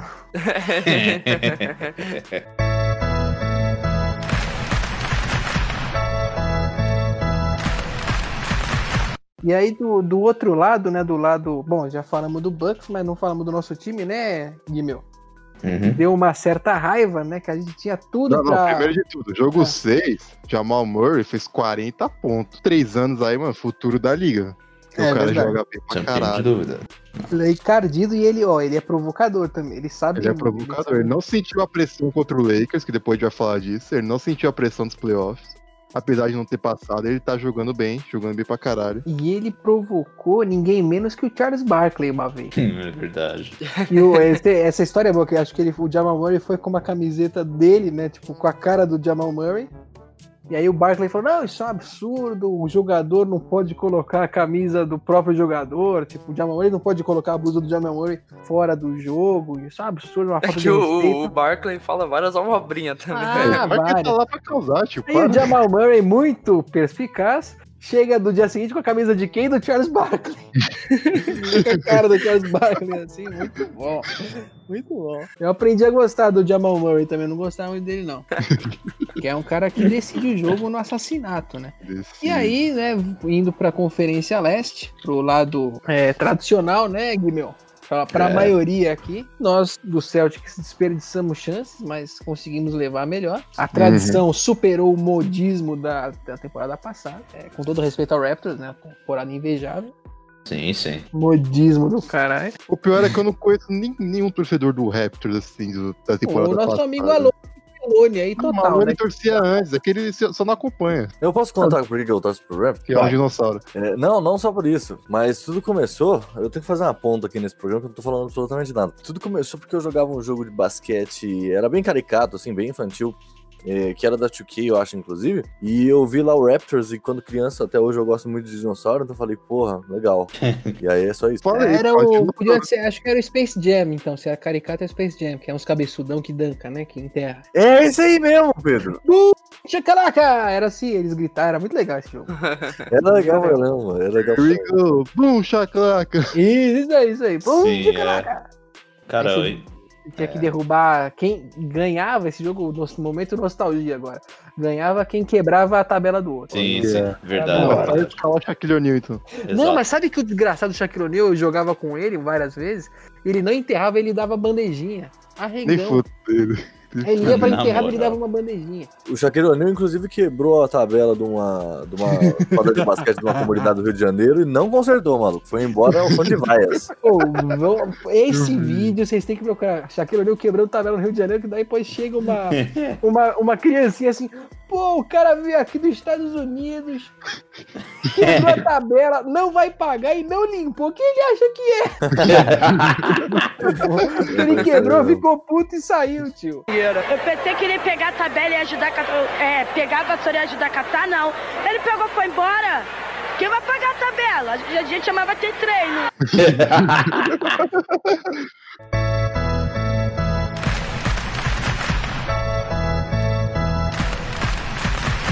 Mas voltando aqui pro assunto do programa, durante as finais de conferência, saiu aí as listas de premiações individuais aí da NBA. Em primeiro aí, os All-NBA Teams, que a gente pode comentar aqui, se tiver alguma coisa a acrescentar, né? Porque às vezes é tão unânime que talvez não tenha nada, mas o primeiro time...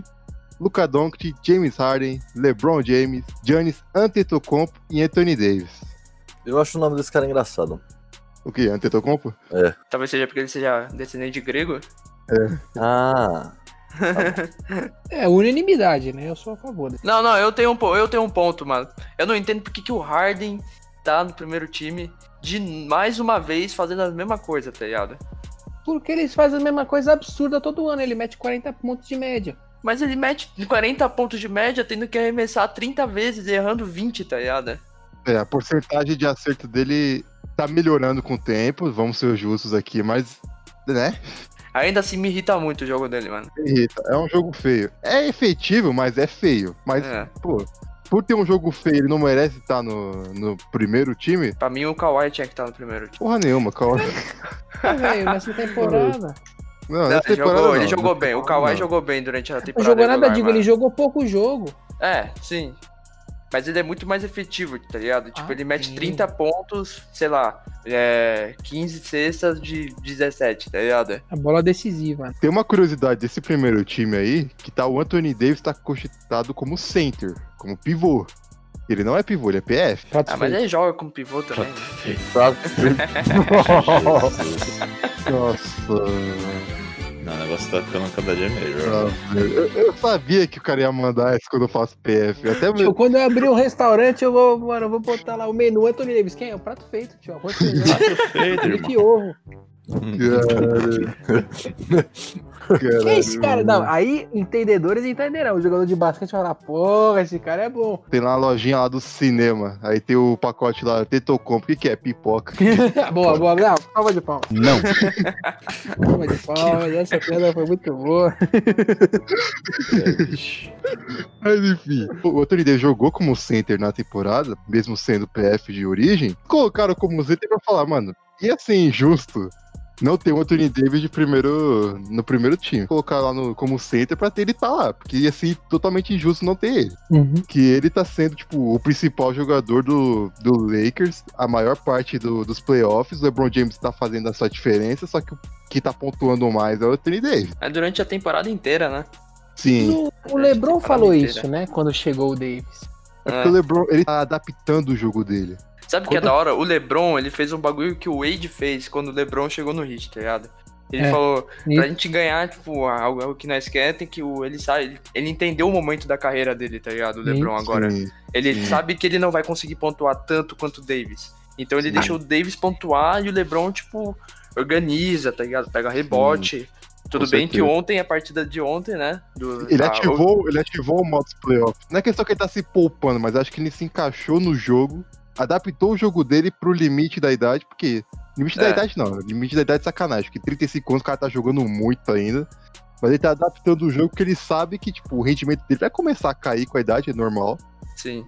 E ele quer se manter no ápice, mesmo com essa queda natural. Quando o Anthony Davis chegou no Lakers, o LeBron queria dar 23 pra ele, né? E ele ia ficar com a 6. Sim, LeBron. Só que a Nike não deixou. Porque já tinha vendido muito, né? Porque tinha muito pra vender aí. Imagina, a camisa do LeBron não deve vender muito, não. Imagina. Eu acho que o LeBron, ele tinha que continuar jogando até o filho dele entrar na liga. Quando o filho dele entrar na liga, ele tem que jogar. O LeBron tá até com as barbas brancas, né? Isso que é legal. O LeBron tá com a barbinha branca já. Eu acho que o LeBron consegue jogar até uns 40, mano. Pô, mano, você vê o tamanho do braço do cara, tio. É surreal. É surreal. Se o filho do LeBron James, que eu não lembro o nome dele, chamar de James Jr. Isso. Bronny. Isso. Se ele jogar um ano no college, ele vai estar ali draftado assim, mais ou menos a 2023, 2024. Dá pro LeBron jogar. Imagina ele é draftado pelo time, sei lá, o Phoenix Suns, e o LeBron tem que ir pro Phoenix Suns.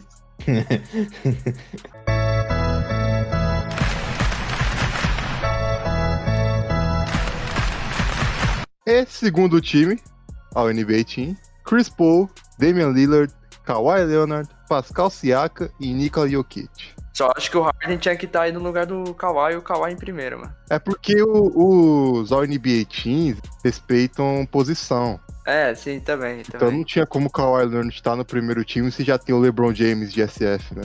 Ah. Sim, sim. Não tinha como.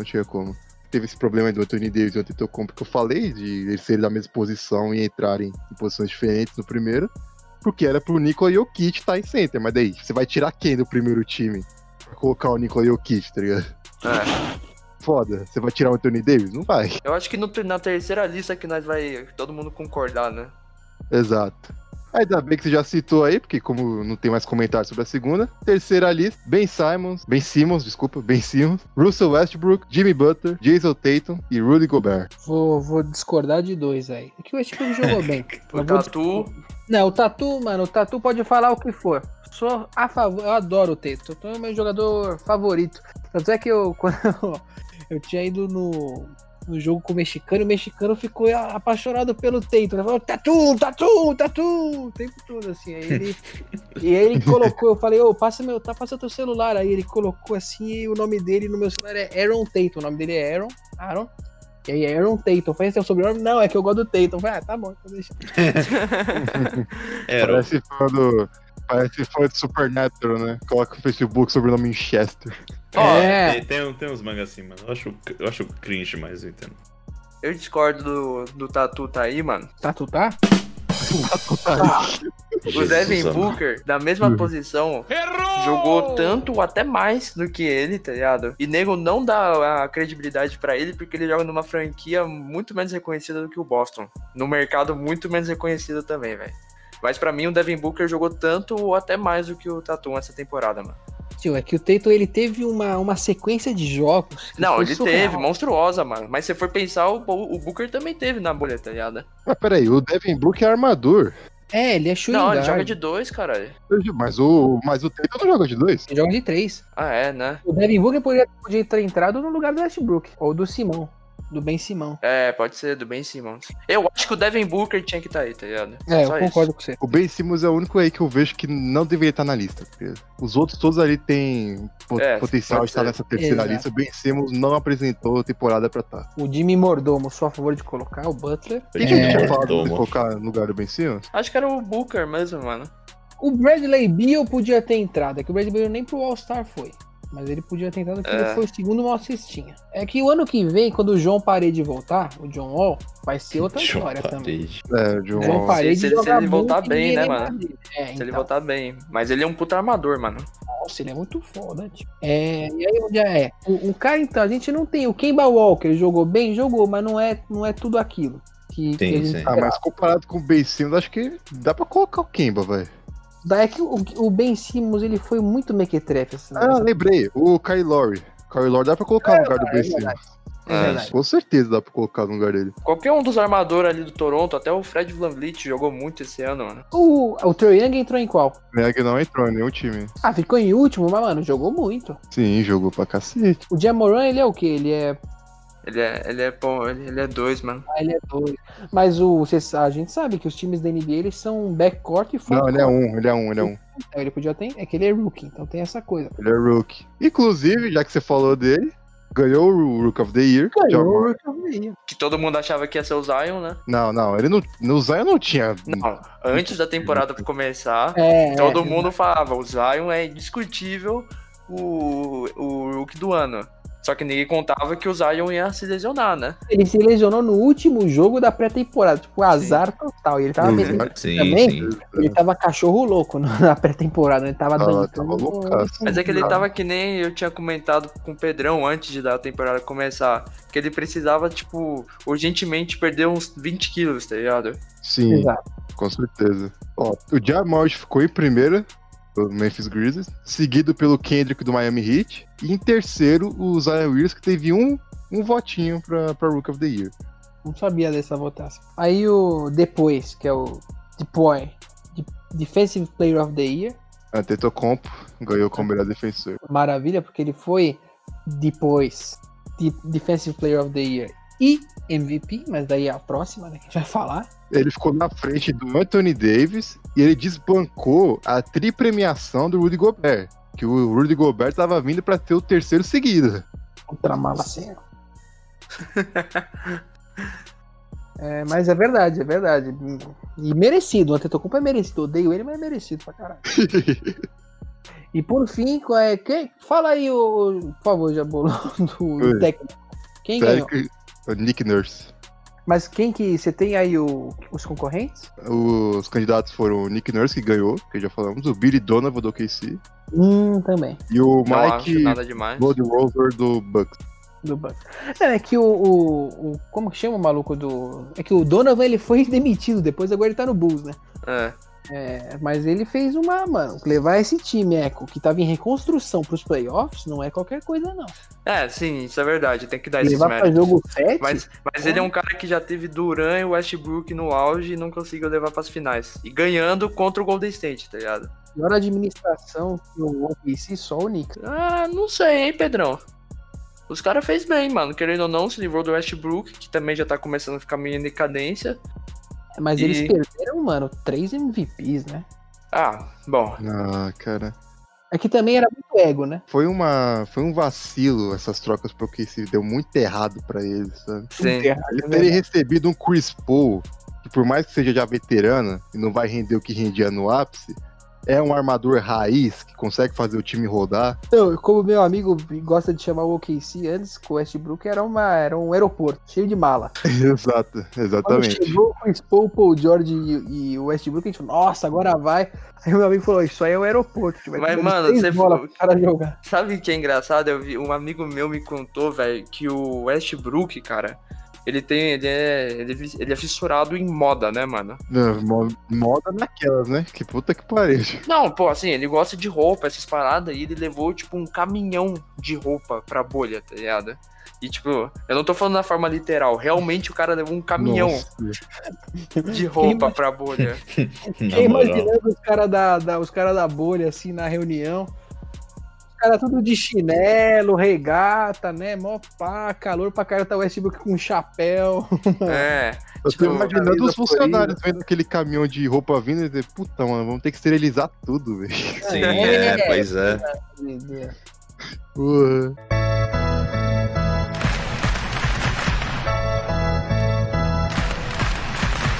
Mas aproveitando que você falou de OKC, o sexto homem ficou entre Montrezl Harris, do Clippers, Dennis Schroeder, do OKC, e Lou Williams, do Clippers, e ganhou Montrezl Harris. Ah, ele mereceu, mano. Ele mereceu. Jogou bem a temporada regular. Vindo do banco, ele mereceu. Mais que o Williams. É, sexto homem, ok. Mas o alemão também poderia ter ganhado fácil. Mas evoluiu. Brandon Ingram, do New Orleans. Contra quem que foi, Jabolon? Foi contra o Luka Doncic e o Bam Adebayo. Ah, o Ben merecia também, hein? Pra mim ele merecia mais do que o Ingram, mano. Eu acho também, cara. É que eu não acho o jogo do Ingram nada demais, cara. Mas aí você não acha o jogo do Durant nada demais. Ele faz o arroz com feijão ali, né? Ah, sei lá, mano. Eu não gosto dele, mano. Não acho que ele vai ser um grande, tipo, jogador na liga. Ele não tem, ele é meio nheco-nheco, assim, né? Meio... Ele some muito, tá ligado? Uhum. O Bambambam é diferente, né? O Bambambam é presente. Ele aparece, tá ligado? Facto, né? Aquele toco desgraça. É, então. Eu acho que o Bam merecia. Os torcedores merecia. Aí do Boston sofrem quando escutam o nome do Adebayo. É porque o foda é porque todas essas premiações que estamos falando agora, elas valem pra antes da bolha. Então. Então, né? É, por isso que eu falei, o Harrell mereceu o sexto homem por causa que ele jogou bem durante a temporada regular, tá ligado? Sim. Nos playoffs ele não jogou nada, mano. E aí nós temos algumas outras aqui, revelações do ano, que eu não... né? Não faz a menor diferença. É o companheiro do ano, né? Aquele cara... Companheiro do ano, isso aí. Essas aí a gente não vai falar. Vamos direto... Tipo, o prêmio framboesa do ano. Exato. Vamos direto para o que importa de um MVP... disputado em peso por Antetokounmpo, James Harden e LeBron James, que ganhou novamente Antetokounmpo. Merecido. Não tem qualquer um ali seria merecido. O Harden, aquilo que é aquele jogo feio, tudo, né? Ele faz... Não é feio, é irritante, mano. Irritante, boa definição. Exato. Porque ele, pô, ele faz uma cesta bonita, chuta de 3, pá, mas toda hora ele só faz isso, mano. E ele, tipo, um cara que sabe infiltrar bem, tá ligado? Enterra. Tem um chute de 2 também, mano. De 2 pontos. E ele só fica nessa maldita jogo de 3, tá ligado? Era pra esses 3, né? No máximo, o Doncic pra entrar concorrer. Não, o Doncic é o futuro da liga, o Doncic, só que pra essa temporada eu acho que não. Não seria injustiça ele não estar nos candidatos. Injustiça foi ele ter ficado fora do All-Stars na primeira temporada dele. Isso foi injustiça. É verdade. Tanto ele como é que eu queria o Rose de volta. Assim. Uma coisa histórica, né? Bonita. Mas não foi. Exato. O Wade eu queria que fosse, o Wade acabou indo, né? E a polêmica do LeBron James sobre o MVP? Acho que ele tá dando troco agora, né? Ele pois já tá respondendo no mas, troco cara, dele. Não faz o menor sentido o que o LeBron James falou, velho. O que ele falou? Ele fica, não, tipo, ele ficou puto porque ele recebeu... Ele não discorda do Antetokounmpo ter ganhado o MVP. Só que ele ficou puto por ter recebido poucos votos. Ele recebeu 16, se não me engano. É. Mas não faz o menor sentido. Pensa aqui, somos, sei lá, 100 pessoas pra votar o MVP. A gente vai entrar na unanimidade e falar, pô, MVP é mesmo do Antetokounmpo, hein, mano? Vamos distribuir uns pontinhos pro LeBron James que ele merece? Não, cada um tem o seu voto ali. Se eu achar que o Antetokounmpo é melhor, eu vou votar. Uhum. Não, mas aqui, ó, que se for da NBA, não quero saber de Adam Silver, porra nenhuma, o comissário chamar Fabiano Jabolô. Quem que o Jabolô votaria pra MVP? Ué, caralho, como assim? Não, vamos fazer a eleição do MVP MagdaCast. Propondo. Eu votaria no Caruso, mano. No Caruso? Boa. Caruso. Eu tiraria a aposentadoria do Brian Scalabrine. Pra ele poder jogar essa temporada e ganhar o MVP. O Caruso é o Brian Scalabrine 2.0, maluco. Não, ele joga bem, para. Ele tá completando bem. E o Scalabrine não jogava bem, não, mano. O maluco era o White Mamba, parça. Era muito ruim. Não. Gui, meu, quem que você votaria? Pra quem que você dá o título? É, cara, de MVP eu realmente não... o Raspberry, mano, eu realmente não sei o que eu daria, mano, de verdade. Cara, é obviamente uma sacanagem aqui que, mano, o Tetocombo fez mágica nessa temporada, velho. Não tem como tirar dele, tá ligado? Não, realmente. Não tem. Não, mas o LeBron, cara, ó, vamos ser sinceros, o LeBron... Ele só falou isso pra botar uma pilha, sei. Pra ele botar uma pilha até nele mesmo pra ele ganhar o título, tá ligado? Com certeza. Ele só queria, tipo, botar uma pilha lá pra poder ter motivação pra jogar ainda mais. Que o cara já tá jogando muito, tá ligado? Eu sei que foi pra botar uma pilha, mas ele fez uma crítica, assim, interessante também. Sobre como eles escolhem os prêmios individuais. Porque ele citou em 2012 que um ganhou o Defense Player of the Year. Só que não estava no melhor time de defesa. Qual que era o sentido dessa premiação, tá ligado? Ele lançou essa no ar e deixou. Faz sentido. Mas ele não tinha como ganhar esse MVP. Foi mal, LeBron. Ele é o melhor jogador da NBA, só que não tinha como ganhar esse MVP, não. Pô, é tipo aquele negócio, pô. O Kobe foi o melhor jogador durante 10 anos aí. Depois do Jordan, só ganhou MVP uma vez, mano. É que a questão do MVP é, tipo, o jogador mais valioso da temporada, não necessariamente o melhor jogador. Sim.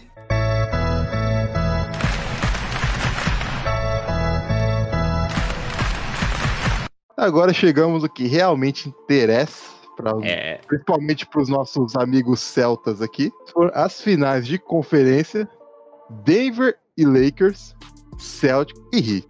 No que está correndo o jogo nesse momento... Exatamente. No momento da gravação, provavelmente já sabe o resultado quando você estiver ouvindo esse podcast. Exato. Talvez o Boston possa ter empatado, talvez o Heat já possa estar na final, o que eu torço pra acontecer. Aproveitando que a gente tá tendo no momento do jogo com os Celtics aqui, vamos direto pro Celtics e depois a gente vai pro Denver Lakers.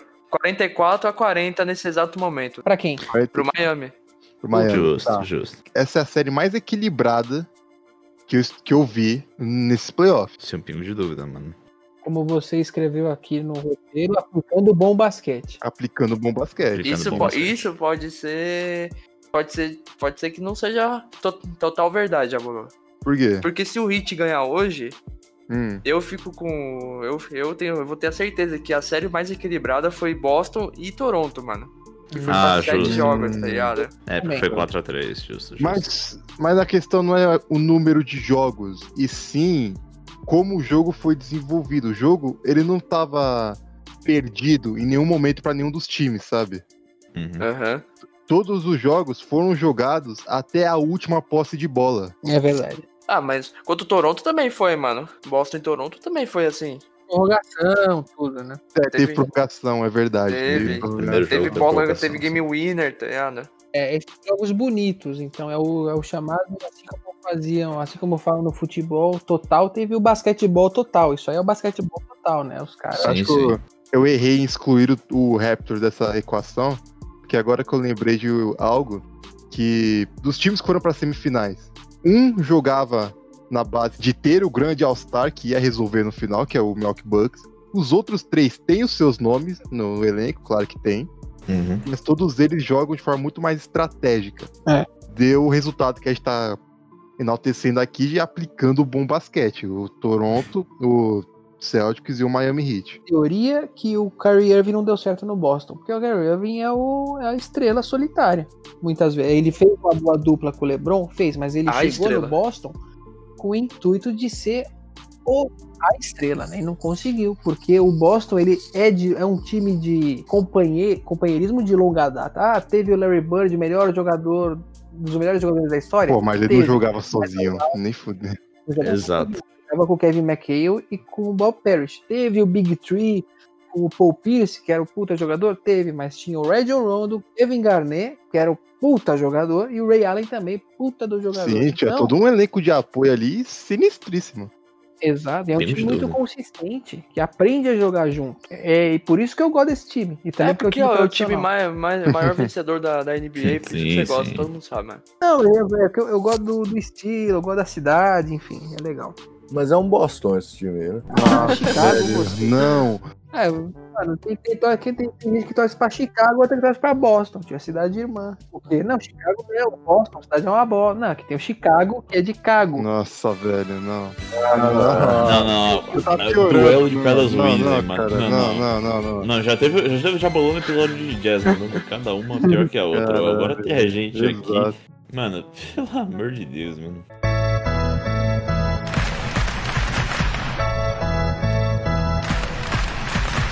Vou perguntar um negocinho aqui pro nosso Celtas. Vocês gostariam de um tempinho aí pra falar mal de um certo jogador? Por favor. Então, por favor aí. Eu acho o Tatum um baita jogador.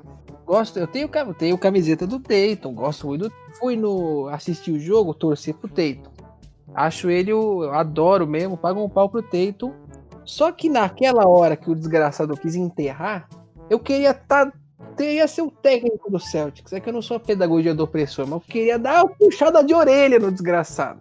Porque ele vai pra enterrada, não tem ninguém menos. Um dos maiores defensores da liga, que é o Bambam, Ben Adebayo. O cara é um monstro, o cara é um touro, né? Forte. Sim. Último lance do jogo, o cara vai meter uma enterrada num pivô. Vai no simples, por mais que você erre, não vai ser humilhado pro resto da vida como aquele toco.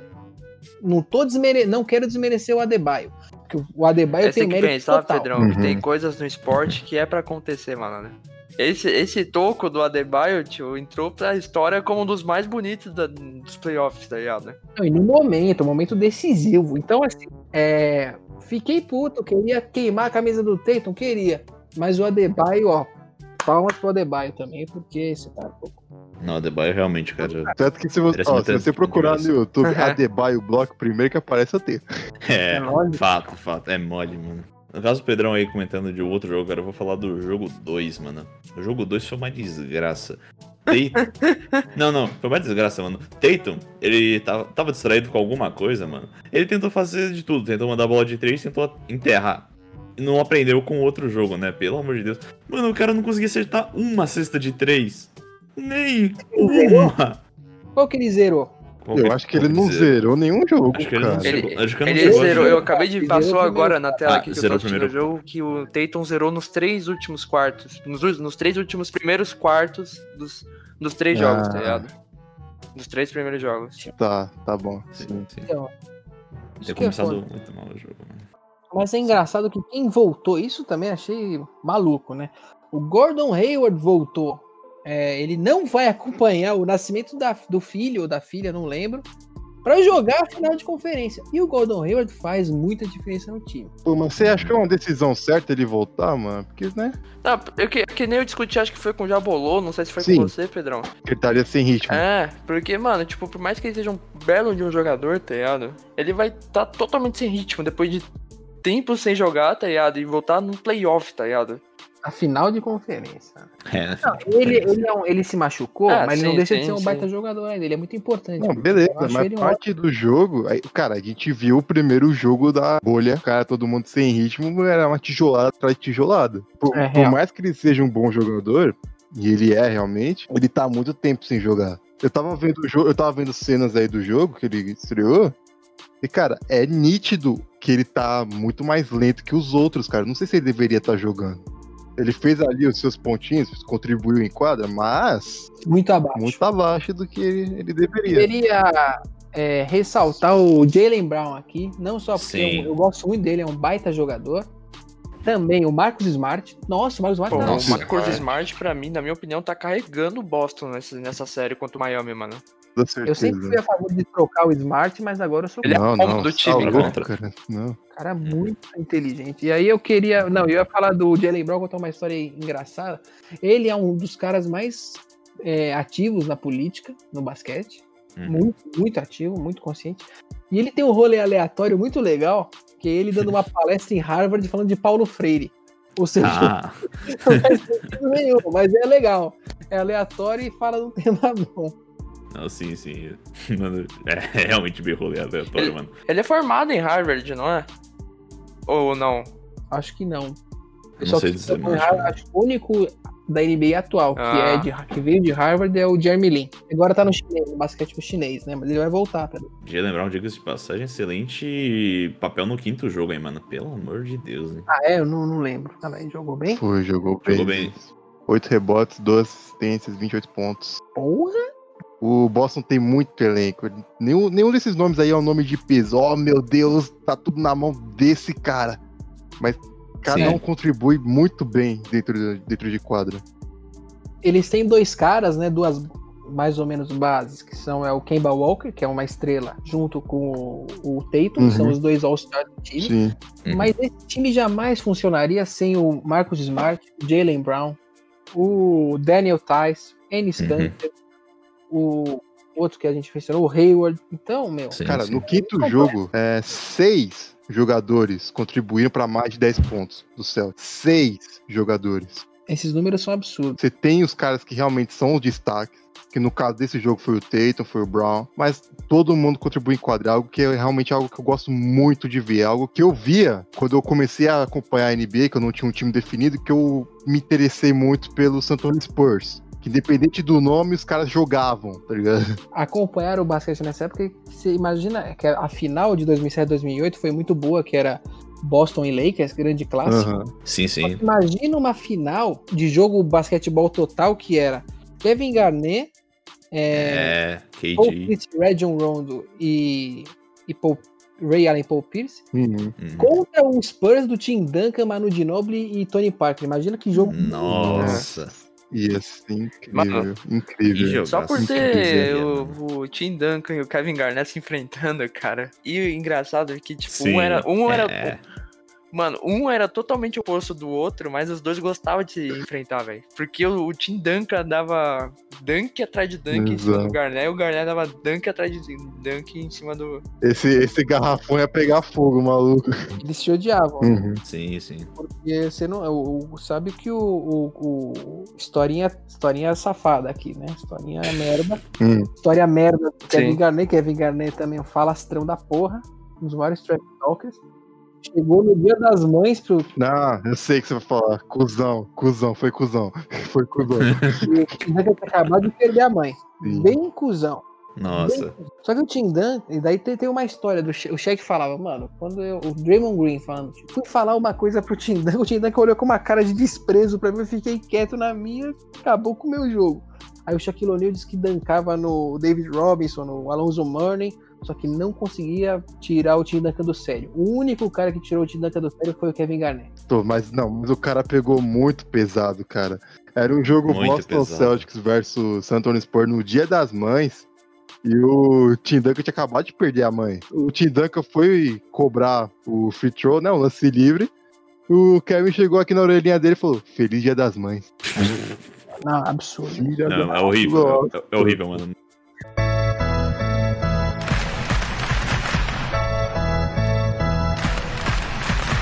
Mas a gente tá fugindo muito do programa. Vamos agora pensar a outra final de conferência que acabou no dia dessa gravação ontem. 4-1 pro Los Angeles Lakers em cima do Denver Nuggets. Acho que a gente tem que dar os parabéns pro Denver por ter conseguido chegar onde chegou depois de...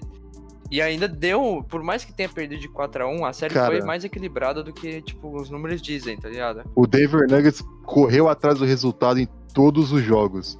Ele acabava, abria 15 pontos, Os caras recuperavam, viravam e disputavam até a última bola. Os caras eram foda. Porque, mano, tipo assim, o que acabou muito com o psicológico dos caras do Denver foi justamente o game winner do grande monocelha sobre eles, tá ligado? Na última bola ele meteu um game winner sinistro, tá ligado?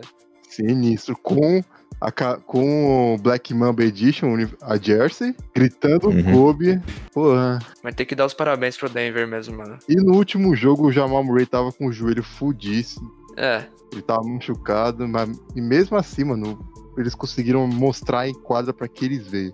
Eu aposto, a partir de hoje eu aposto muito no Denver Nuggets se eles manterem a equipe para as temporadas seguintes. Para as temporadas seguintes, com certeza, tem uma chance de um crescimento ainda maior do Denver, cara. Sem pingo de dúvida, Sim. Acho que eles têm bastante potencial para as próximas temporadas. E do outro lado, acho que o favorito, né, da NBA no momento. O favoritismo da final de conferência era Lakers e Clippers. O Clippers não mostrou que não foi capaz. E o LeBron sabe como ganhar jogo grande, maluco. O LeBron sabe, mano. Sabe. Tanto que quando ele ganhou o último jogo, comemorou, beleza, tranquilo, mas depois fechou a cara que o trabalho não acabou. Pô, irmão, ontem trazer ele o título meteu 38 pra LA. Pontos, maluco. Metendo as bolas decisivas, fazendo triple-double. Com certeza, mandando bola de três, mandando bola em média distância, curta distância, dunkando com aquela violência que o LeBron James tem. É por isso que o LeBron é meu pastor e nada me faltará, maluco. Você é bandeirinha. Até semana passada ele falava isso do Kawhi. Até hoje ainda, mano. Que o LeBron merece, cara. O LeBron merece um título, mano. Mais um. Com isso ele chega à décima final com 3 títulos. Vamos ver se vem o quarto aí.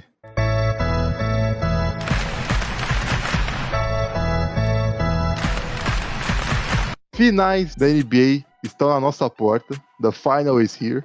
Já temos o nosso primeiro finalista, que quando eu montei essa pauta não tinha, e agora quando estamos gravando já tem, e possivelmente no momento que estamos gravando pode ter outro ou não. Los Angeles Lakers, finalista do Oeste, e isso me leva à pergunta para vocês. Os Celtas eu não vou perguntar, então vai ser pergunta mais pro Polônio, porque, né, seria sacanagem eu perguntar pros Celtas aí o que eles querem na final. Polônio. Porra, cara, seria louco ver um final Lakers e Boston, mano. Querendo ou não, maior rivalidade aí da NBA, né, cara? De anos. Mas eu acho que o Heat tá fazendo por merecer se passar, tá ligado? Porque se nós for ver, mano, ninguém dava nada pro Miami Heat no começo da temporada. Por mais que tinha o Jimmy Butler, tá ligado? O Adebayo, tipo, evoluiu demais, tá ligado? Mas você não conhecia, tipo, o Tyler Hero, ou aquele outro, o Robinson. Tem o Andrade, que também que joga demais. Eu acho que a gente chegou a conversar sobre isso, Polônia. A gente falando, pô, tem um timinho da hora, mas será que vai vingar? Então, porra, e na bolha, querendo ou não, mano, os caras... É que eu vi, foi que nem eu vi a entrevista do Jimmy Butler, que é um cara que eu acho um puta de um jogador, tá ligado? Determinado, o cara é esforçado pra caralho, só pensa em vencer. Por isso que, tipo, ele não deu certo em Filadélfia, nem no Timberwolves, que era duas franquias, tipo, principalmente o Timberwolves é uma franquia fracassada e o Filadélfia nos últimos anos tem sido, tá ligado? Sim. Por isso que ele brigou com a maioria dos caras lá, tá ligado? E ele foi pra uma franquia que ultimamente tá acostumada a chegar, mano, que o Miami Heat, por mais que nos últimos, sei lá, 4 anos não tava de grande expressão, né? É. Mas, porra, chegou a 4 finais seguidas aí uns anos atrás, tá ligado? Sim. Dominou a liga no começo da década de 10, velho. É, lógico. Sim, então eu acho que, tipo, o momento é do Heat, tá ligado? Eu acho que eles estão jogando melhor até que o Boston, mano. Eu acho que o momento é do Heat por causa que o Jimmy Butler tá jogando muito. O time inteiro, tá ligado? Tá muito encaixado. Sim. A defesa dos caras tá sensacional, então... Eu boto mais fé no Miami, tá ligado? Eu tô dividido nessa também, Polônia, porque ao mesmo tempo que eu quero ver o time que... O único time aí mais underdog que sobrou ir pras finais e bater no time hypado, porque eu gosto de ver hypado se fuder. Nossa, tio, eu tô pro Dallas, né? Título de 2011, eu gosto de ver hypado se fuder. Tô muito pro lado de, cara... Clássico surgindo aí. Talvez o Lakers possa empatar aí com o Boston, ganhando do Boston. Seria louco. Seria algo incrível de se ver. Não seria incrível para os nossos amigos celtas que estão aqui, mas seria algo incrível de ver. E é justamente por isso que eu não quero que meu time vá pra final. Eu vou falar minha relação um pouco complexa. Como eu já disse no começo, eu acho que seria muito merecido o Lakers ganhar em nome do Kobe. 2. O maior rival empatar com o time em cima do meu time, não é tão legal. Ia ser embaçado. E aí eu prefiro não tomar o passeio na final do que perder agora pro Heat. Considerando tudo isso, cara, eu diria que se houvesse a final Heat e Lakers, cara, eu honestamente acabaria torcendo, na realidade, pro Heat nesse ano, porque eu acho que a dupla, no caso, figura de falar, né? Porque na realidade jogam em campos separados no jogo, mas enfim. Enquanto o Adebayo continuar sendo o baita defensor que ele tá sendo nesses últimos jogos, cara, conseguindo dar blocos fantásticos contra o Celtics. E enquanto o Jimmy Butler conseguir pegar rebound e continuar lançando cestas, mano, até o último segundo do jogo, mano. Eu acredito que isso pode ser um grande revés pro jogo que o Lakers tá tendo até agora, cara. E, na minha opinião, acho que se chegar a essa final, eu acredito que o Heat tem boas chances de seguir pra um título. E tem a lei do ex também favorecendo o Heat, né, mano? Que tem o Jay Crowder e o Oni Link lá. Que estavam no céu. Oni Link, é verdade. E tem o André Iguodala, que é um cara que sabe jogar final, mano. Real, mano, ele tá na... Qual que é a final? Sexta final consecutiva dele? Se ele for, né? Vai ser, acho que é a sexta. Se ele for. E ele nunca... É engraçado, ele nunca é protagonista. Ele foi protagonista no primeiro que ele ganhou MVP das finais, né? No primeiro título da dinastia Warriors. Sim. Isso é foda. E o Iguodala é um cara fora da curva também. Sim. Cara, gente boa. É porque ele sempre ficava à sombra dos franchise players, né? Ele pegou o lugar dele. Então, eu posso contar aqui com uma unanimidade: Miami Heat, por mais que seja dos Celtics, aí eles estão com medo de tomar um empate. Aí na final. Já que eu queria, meu. Putz, o São Paulo e Corinthians... But, eu que nem eu falei pro Pedrão ontem, mano, eu acho que se o Boston conseguir virar essa série, eles vão chegar com outra mentalidade na final, tá ligado? Tá tendo jogo agora. Se o Celtics empatar a série, eu acho que eles ganham só no psicológico. No psicológico eles ganham. É. O Miami vai estar saindo, vai ter jogado fora uma vantagem de 3-1. Sim. Sim, então, sim. Só nisso o Celtics já tem uma vantagem psicológica para entrar dentro de quadra. Então, se eles empatarem hoje, é muito capaz de terça-feira eles levarem a série. Vamos ver. Falar uma coisa que eu tô engasgado, acho que o Guimel também deve estar engasgado, que é Celta.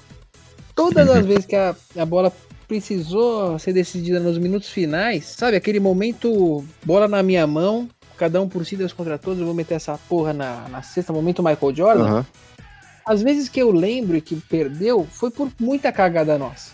Então isso me assusta um pouco. Na hora da decisão, os caras tremeram na base. E se tremerem na base contra LeBron e Anthony Davis, vai tomar. E o Boston já tremeu na base pro LeBron, mano.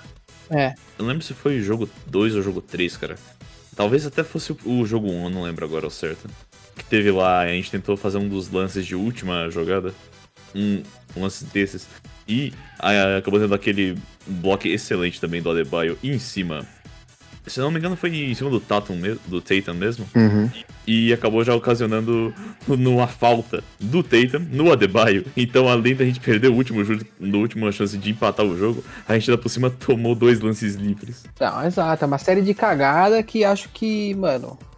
Isso tá me irritando já. A gente não tem um cara, essa bola é comigo e ninguém tira de mim, sabe? Se os Celtas estão inseguros, descarta, foda-se. Não, e é o preço pago da gente não ter um franchise player também. Justo. Sim.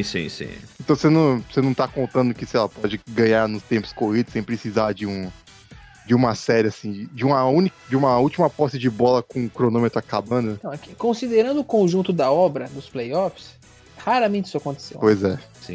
Tipo, decidimos no terceiro quarto, essa porra acabou. Né? Uhum. Quase não teve isso. Se bem que seria interessante, cara, ganhar esse ano, cara. Aproveitando o gancho que a gente teve no final do ano com o Gemas Brutas, famoso Uncut James, e a participação com a grande final do Kevin Garnett, mano. Seria, no mínimo, interessante. Uma Mas, não, assim, posso queimar minha língua, né? Que os caras vão pra final e vai que a gente ganha. Exato, eu tô aqui falando mal do meu time, e aí meu time é campeão. Cara, agora eu quero muito que o Lakers empate a série em cima de vocês. Eu sei ficar. Só que eu quero. Fala que nem o Dalboca, você cala a boca que é melhor pra você.